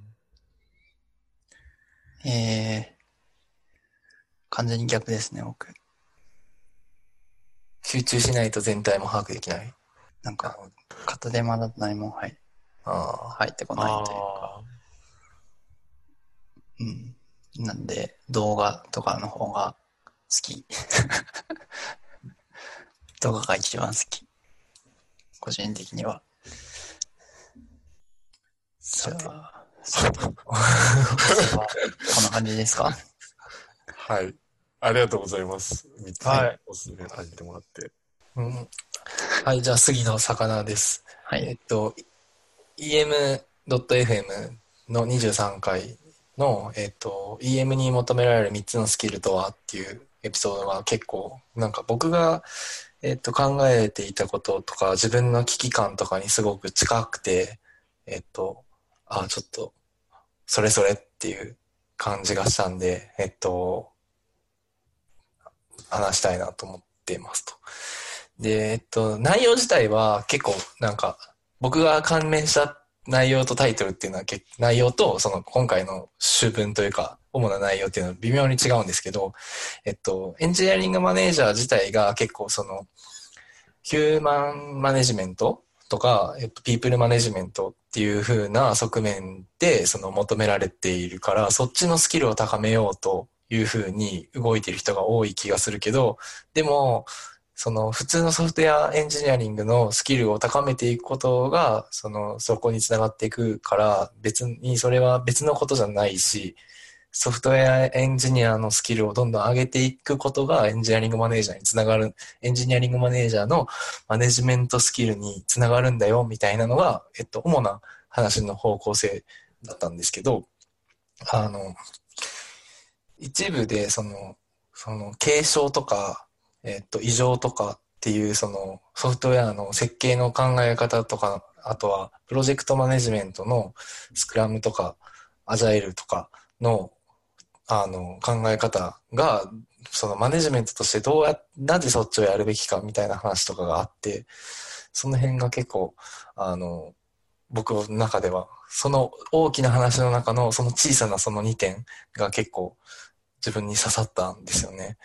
で、えっと、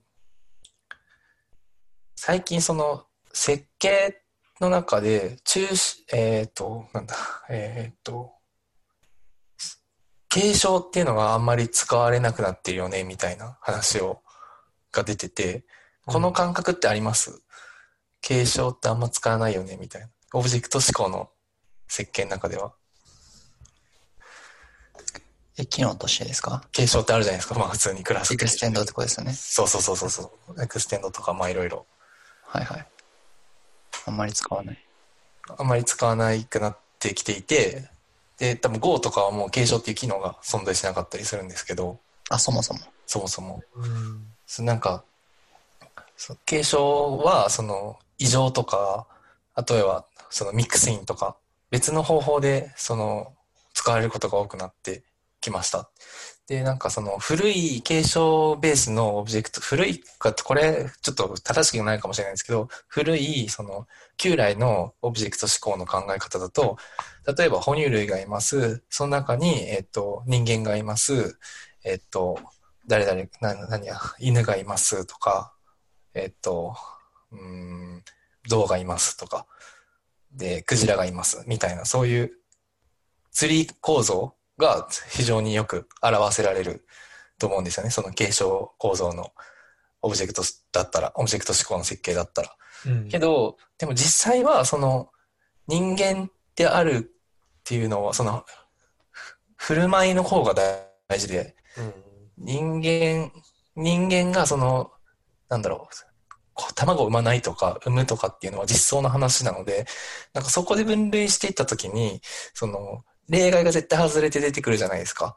えっと、例えば哺乳類だけど卵を産むやつみたいな、それいるかわかんないですけど、うん。あとは、その、哺乳類は、その、一般的にはその、肺呼吸で、えっと、外に、陸？陸にいると思われてるけど、クジラみたいに海の中にいるとかいう、そういう例外が拾い切るのがすごい難しいから、で、特にソフトウェアのそのシステムの中では、すべてが分かってるわけじゃないから、そのツリー構造の分類って難しい。だから、その、継承より異常とか、えっと、ミックスインとかそういう振る舞いベースの設計にこう変わってきた。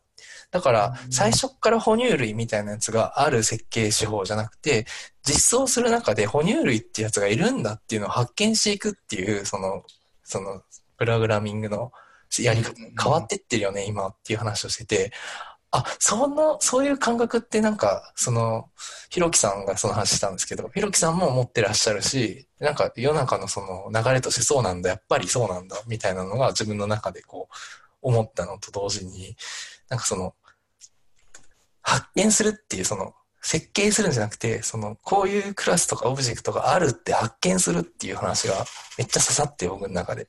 うんうんうんうん。なんか、だから、その、前回の話じゃないですけど、ドライを1回目でしないっていうのは、前回の話。うっと、そとりあえず切り出しとけば、なんか使いますそうだからっていうふうにやっちゃうと、実際それが、あの、体験としてそのメソッドが正しいっていう発見がないから、まだ切り出さないっていうふうな判断が僕の感覚としては正しいと思うんだっていうのは、まあ感覚の話なんですけど、うん。うん。っていうのもすごい感銘を受けて、で、そこが、そっからこう、プロジェクトマネジメントの話になっていくんですけど、これ、ひろきさんの話そのまま言ってるだけの感じになってきた気がするけど、熱くなってしまう。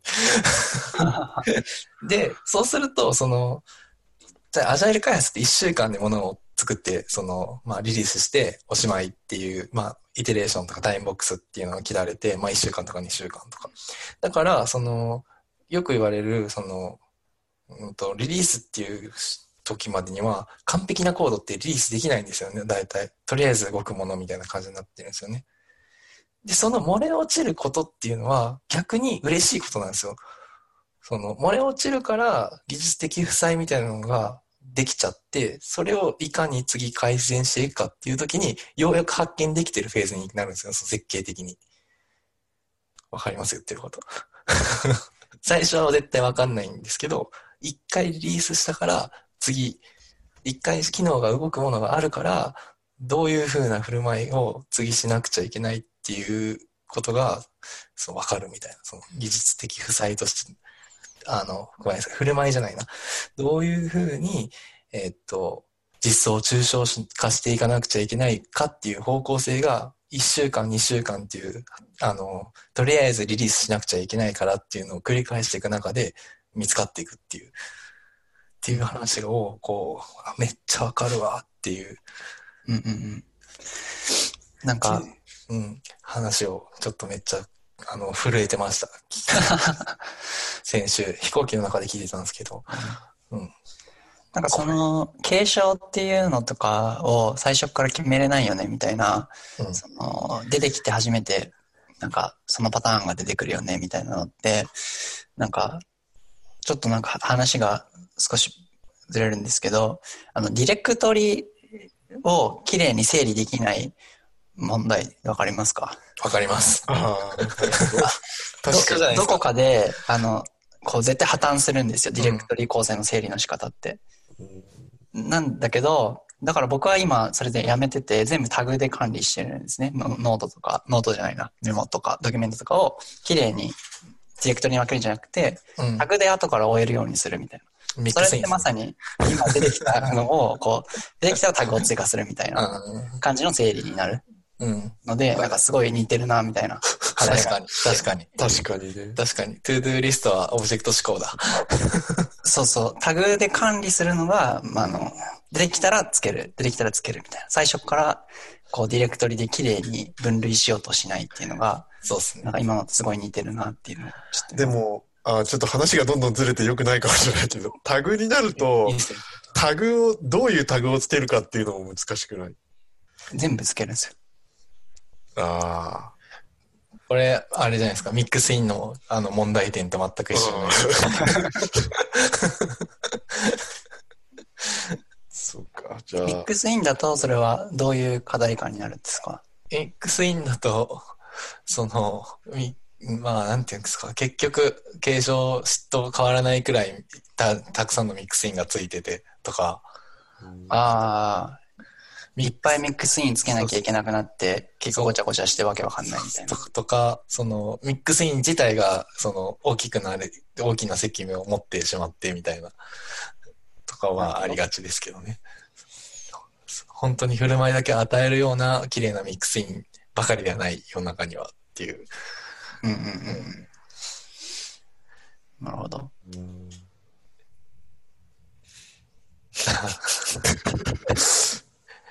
そう、僕の場合はですけどね、その、その、 Rails みたいなフレームワークみたいな GTD ってやつを使ってるから、結構その、インボックスっていうクラスがあって、そこのディレクトリは一生変わんないんですけどね。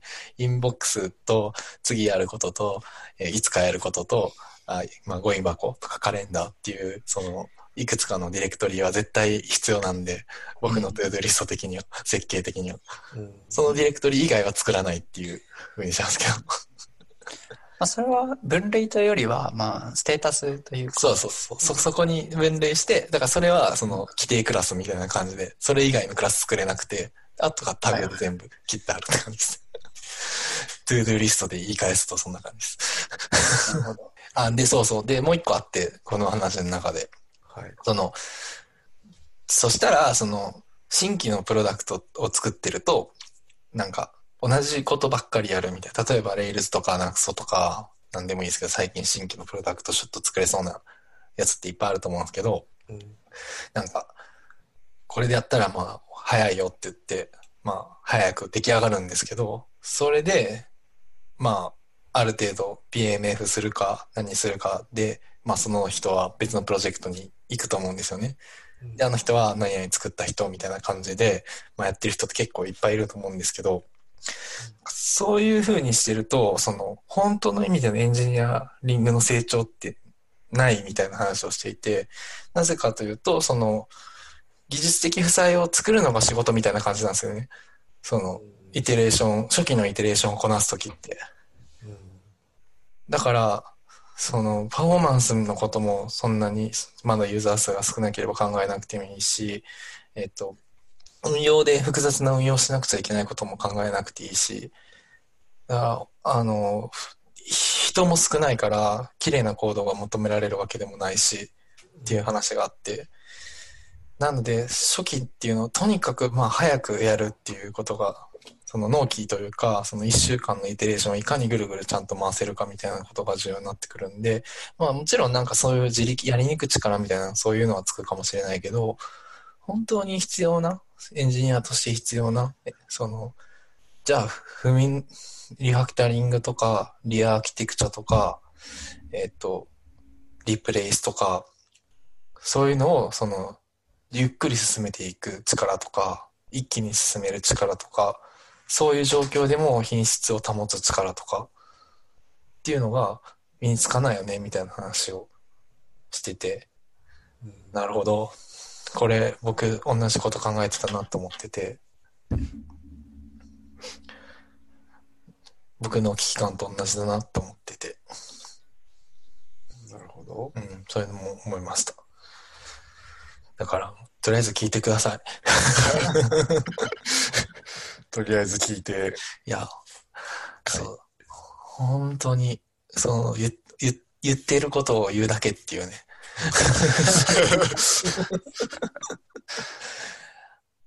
えーあと、その、二つ本くれてて、 Beyond Software Architecture って本と、 Lean Architecture って本があって、はい Beyond Software Architecture って本僕読んだことがなかったんで、今ちょっと読んでるんですけど、リーンアーキテクチャって本は、なんか英語しかなくて、ちょっとハードル高くてまだ読めてないんですけど、とりあえず、まあ、買ったは買ったんですけど、ま、だ読み始めてなくて、ビヨンドソフトウェアアーキテクチャの方はもうまさに、あの、ちょっとね、あの読むのがたるいけど全体感だけ知りたいって感じの内容だったんで、あの、全部 Kindle の読み上げ機能で今聞いてます。おー、どんな感じの本なんですか？ビヨンドソフトウェアアーキテクチャ。あーえっと、そうですね。5、5、5章くらい大きく分かれてるのかな？5章というか5部とか分かんないですけど、大きく区切りがあって、えっと、うん、最初は、その、アジャイルのやり方だけど、その、ウォーターフォール的な観点、ウォーターフォール的なことを書きましたみたいなこと言ってて、でもこれを、まあ、うん、ちょっと難しいな。なんて説明すればいいんだろう。ソフトウェア開発の、えっと、開発プロセスじゃなくて、プロジェクトの管理の仕方みたいなことですね。開発、だから、アジャイル開発のそのスクラムのやり方とかじゃなくて、それよりもう少し大枠のプロダクトの作り方とか、プロジェクトの進め方みたいなうん。話と、あと、プロダクトマネージャーとか、その、マーケティング側のサイドといかに共同するかってうんいううんうん。話と、あと、マーケティングも設計がある。アーキそのテクニカルも設計がある。だから、マーケティングアーキテクチャとソフトウェアやアーキテクチャの2つがある。マーキテクチャとソアーキとターキテクチャだみたいなことが書いてあって、その、ライセンス販売なのか、えっ、と、サブスクリプション販売なのか、あとなんだ、えっ、と、まあ他にもいっぱいなんか販売方法あると思うんですけど、なの、買い切りモデルなのかとかによって、こういろいろそのソフトウェアの設計変わりますよね、みたいな話とか。あとは、まだ読めてないんですけど、その次セキュリティの話とかも書いてあったりしましたね。そうなんかセキュリティ基準みたいな。うん結構この回僕も聞いたんですけど、はい。あの、ひろきさんがすごいいろんな本を 出してうん。でメメモって僕もつぶやいたんですけど。あの、今おっしゃった本以外に、クリーンアーキテクチャと、あと、エンタープライズアプリケーションアーキテクチあ、ャはいはいはいはい。と、あと、ソフトウェアアーキテクチャかな？ソフトウェアアーキテクチャかな？ソフトウェア開発のためのパターン体系っていう本。あ、それちょっと聞き逃してたな。はい。あと、エリック・エヴァンスの DDD。はいはいはい、そうですね。そあ、なんか、あれです。まあ、読んでなかったやつがその2つだったって感じでした。あと、あの、進化的アーキテクチャ、はいはいはい。適応度関数みたいなことを言ってたんですけど、はい。があって、で、僕ほとんど読んでなかったんで、今、クリーンアーキテクチャをとりあえず読んでる感じですね。ああ、なるほど。うん。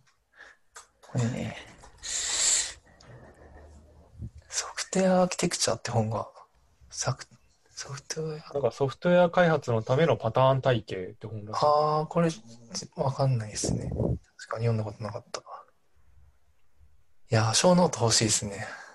ああ、そうなんですよね。EMFM は、あの、有料のサポートプログラムに入ると、一応、えーっと、あれが読めるんですけど、テキスト化されたのが読めるんですけど、はいはいはいはい。まだ最新にまでは、あの、行ってない、及んでないんで、しかもこれ、あれか、Kindle ないのか。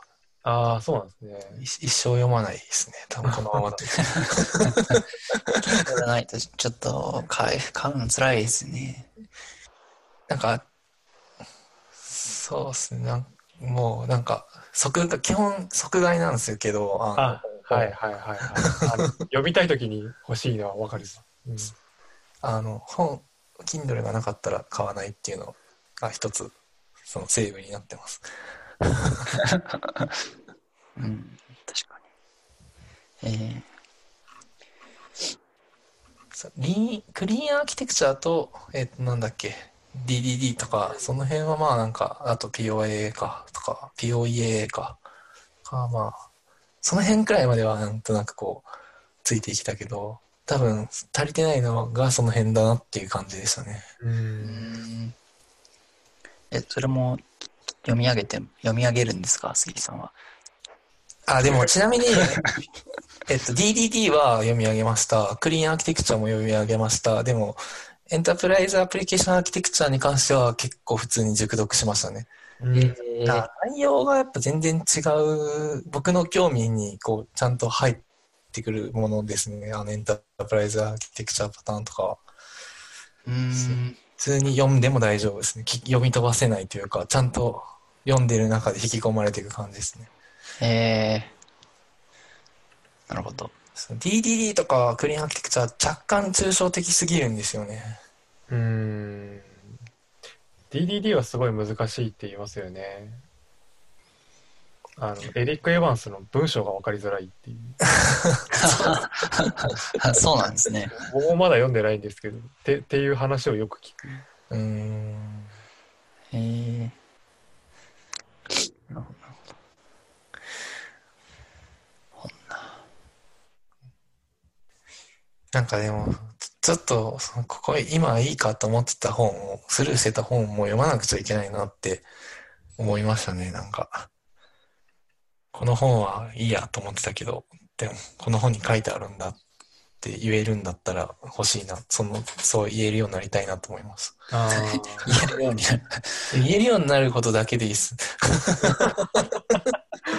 ま あでも、結構大事ですよね。この間も、ポッドキャストに出てもらった、は V- VPOE の方はいと話をしたんですけど、はい。あの意外とそういう本に書いてあるとか、えーこういう有名な人が言ってたみたいな話し方をすると、あの少なくとも話を聞いてはもらえるみたいなうん。話があって、なんかそれもなしにその、なんかな何もない状態で言うと、そもそも聞いてもらえないみたいなのがあるんで、結構そういうところで言うと納得してもらいやすいよねみたいな話は。そうなんですよね。僕がその考えてることってもう本に書いてないんですよね。ああ、大あの、本書くしかないやつですか？牛書店がありますよ、今度。そういうことか。すごい流れになってた。完成するんですか？杉さん。いや、本を書くほどなんか経験してるわけでもないけど、絶対こうやろうみたいなことを言いたいときに自分の本だとあんま意味なくないですか？どうなんだろう。あ んのかな？一応なんかリーンなんとかとか全部読んだつもりだったんですけどね。そその僕、リーンスタートアップばっかりやってるんで、うんでもリーンアーキテクチャは読んでなかった。なぜなら日本語が出てなかった。なるほど。今、リーンアーキテクチャをだからちょっと英語版読まなくちゃなって思ってますけど、ちょっとまだその気になれてないです。あとそのやっぱ日本語は古いっすね、基本的に。ああ、それはありますね。日本語の本は、日本語に訳されてる時点で、その名著が日本語にやってくるまでに10年くらいかかっているものもあるんで、ええいやクリーやっぱ、うん。クリーンアーキテクチャとかも2018年ですよね、出たの。でもこれって2000、2006年とか7年とかの本じゃないですか。確か。あそんな昔でしたっけ？ブブログ書かれたのはそれぐらいとかなんでしたっけ？ああ、ちょっとわかんないですけど、なんか、なんか古い本な気がしたんですけど、そんなことないんでしたっけ？でもその一時情報に当たるっていうのはすごい大事ですよね。あ、そっか、でもクリーンコードが古いだけで、クリーンアーキテクチャは古くないのか。2014年とかかもしれないですよね。ああ、でも、まあ、そうとはいえ、4年ぐらいある。4年かかってるんで。そうすると、その、今、最先端のナクストの話とかを考慮した上で来てるかっていうと、そうじゃなかったりするんで、たまに、あ、まあ、クリーンアーキテクチャがどうかはわかんないですけど、うん。うん、なんか、実際現場の最先端では今、ユーザーこういう状態でっていうところと結構入りがあって、そ、そこが闇雲にこうなる感じがしますね、いつも。本当にこれでいいんだっけって。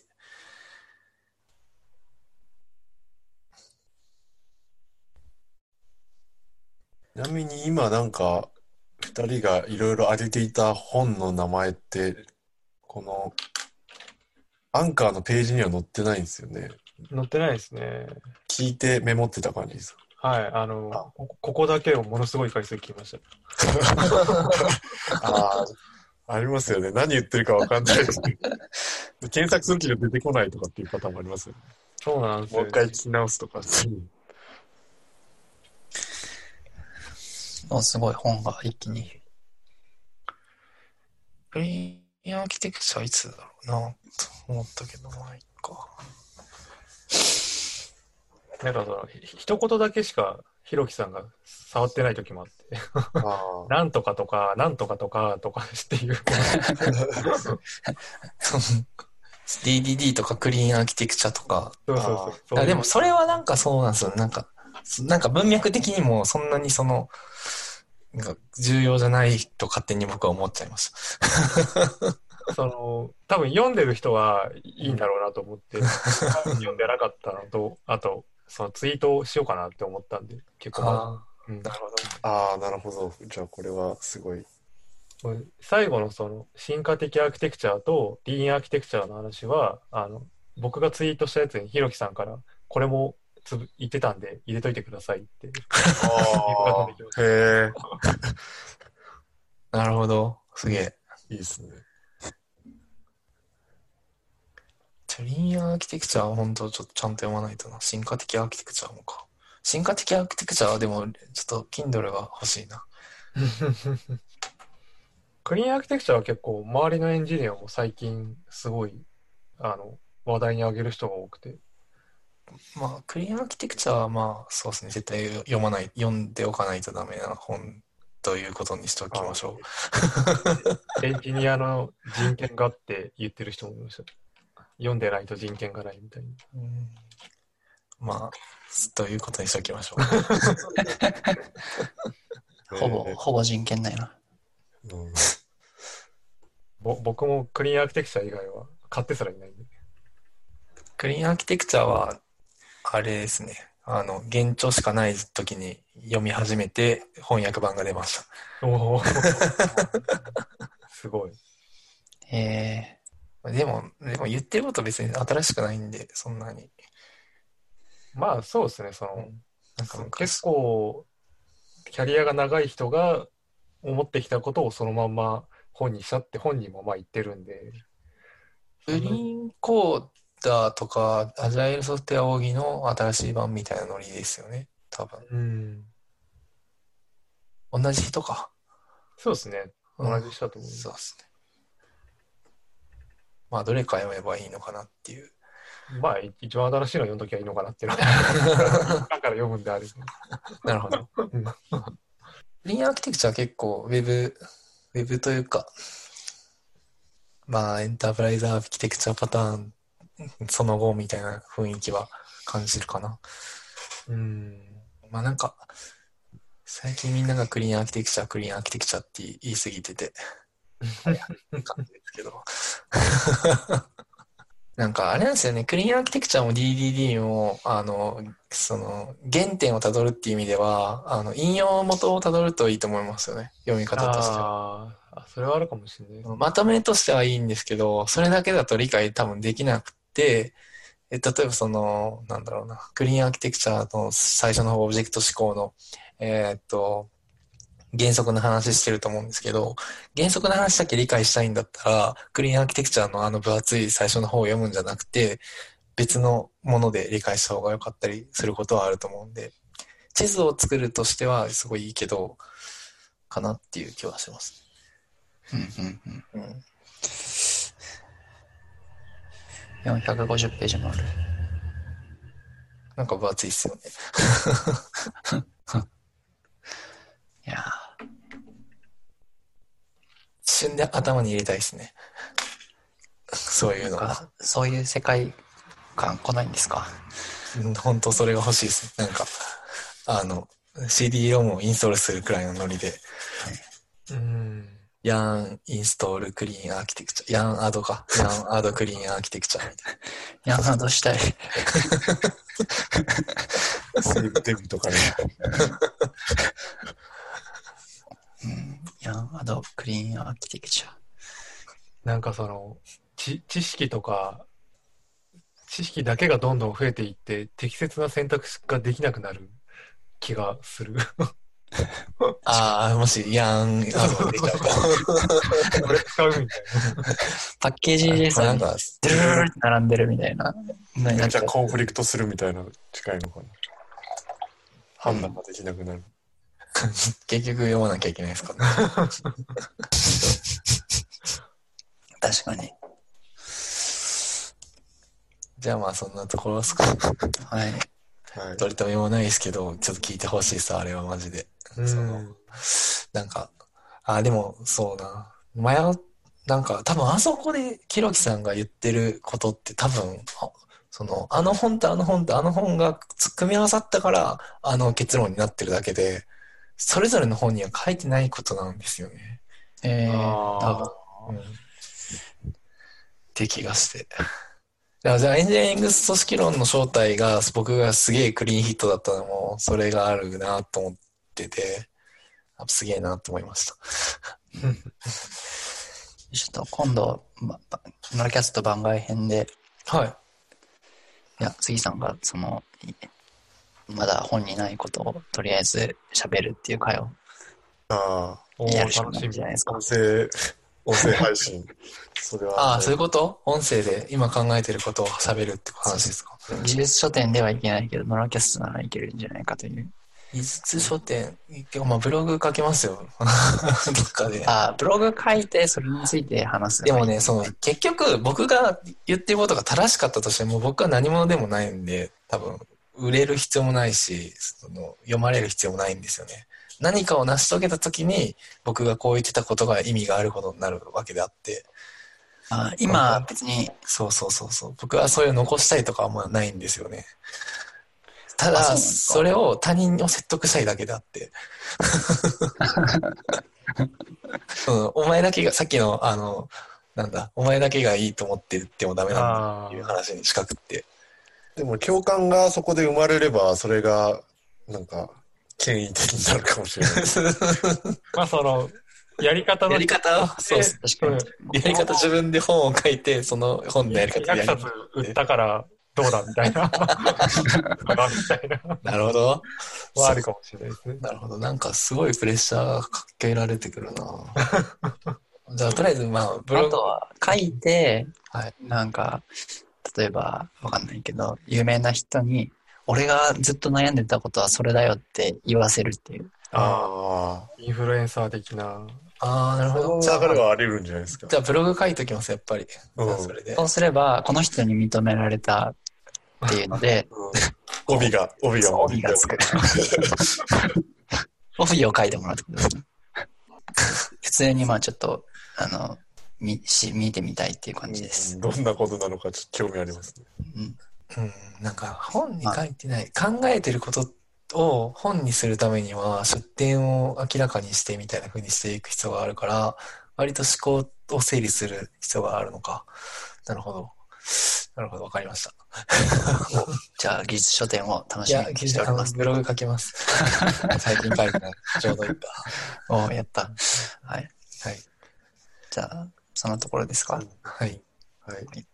はい。じゃあ、あの、告知していいということなんでさせていただくと、あの、ポッドキャスト、青空 FM っていうのをやってますんで、よかったら聞いてくださいって話と、あと、あの、技術書店の前に、技書博っていうのがありましてですね、えあの、なんだっけな、技術書同人誌博覧会とかだったから、ちょっと、そんなんあるんですね。忘れちゃったんですけど、偽書博で多分、博覧会の博がついてはい。はで、ググってもらえれば出ると思うんですけど、で、あの、ワンストップポッドキャストっていう、ポッドキャストをなんか始めて、始めたり続けたり、あと聞いたりとか、ポッドキャストについてこれを読めばオールオッケーみたいな本を、あの、書いてまして、あの、合同誌をよく書かれる親方さんっていう方が編集長になって、ポッドキャスト好きな人を集めて今書いてますので、あの、うんよかったら、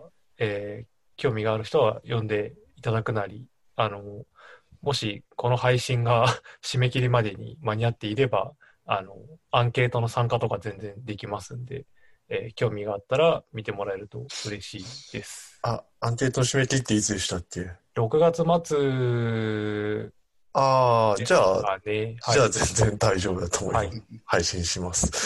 はい。えーそうか。これ技術書店じゃないんですね。えっと技術書店にまあ出すの両両方にもだ出ると思うんですけど、はい一番早いのはその偽書博です。なるほど。うんうんうんわかりました。この10 7月27日のやつですか？あそうですそうです大田区産業プラザ。はいはいはい、それですそれです。うーん。なるほど。あと、そうですね、技術書店7は多分僕も新刊を出すと思うんで、えーっと、あの、サーバーサイドコトリンの本を今書こうかなというか書いてますんで、よかったらよろしくお願いしますっていうおことを言っておきます。はい。サーバーサイドコトリンやっぱ流行ってるんですね。うーん、どう、どうなんですかね。流行ってるといいなって思いつつ勉強したいなって感じなんですけど。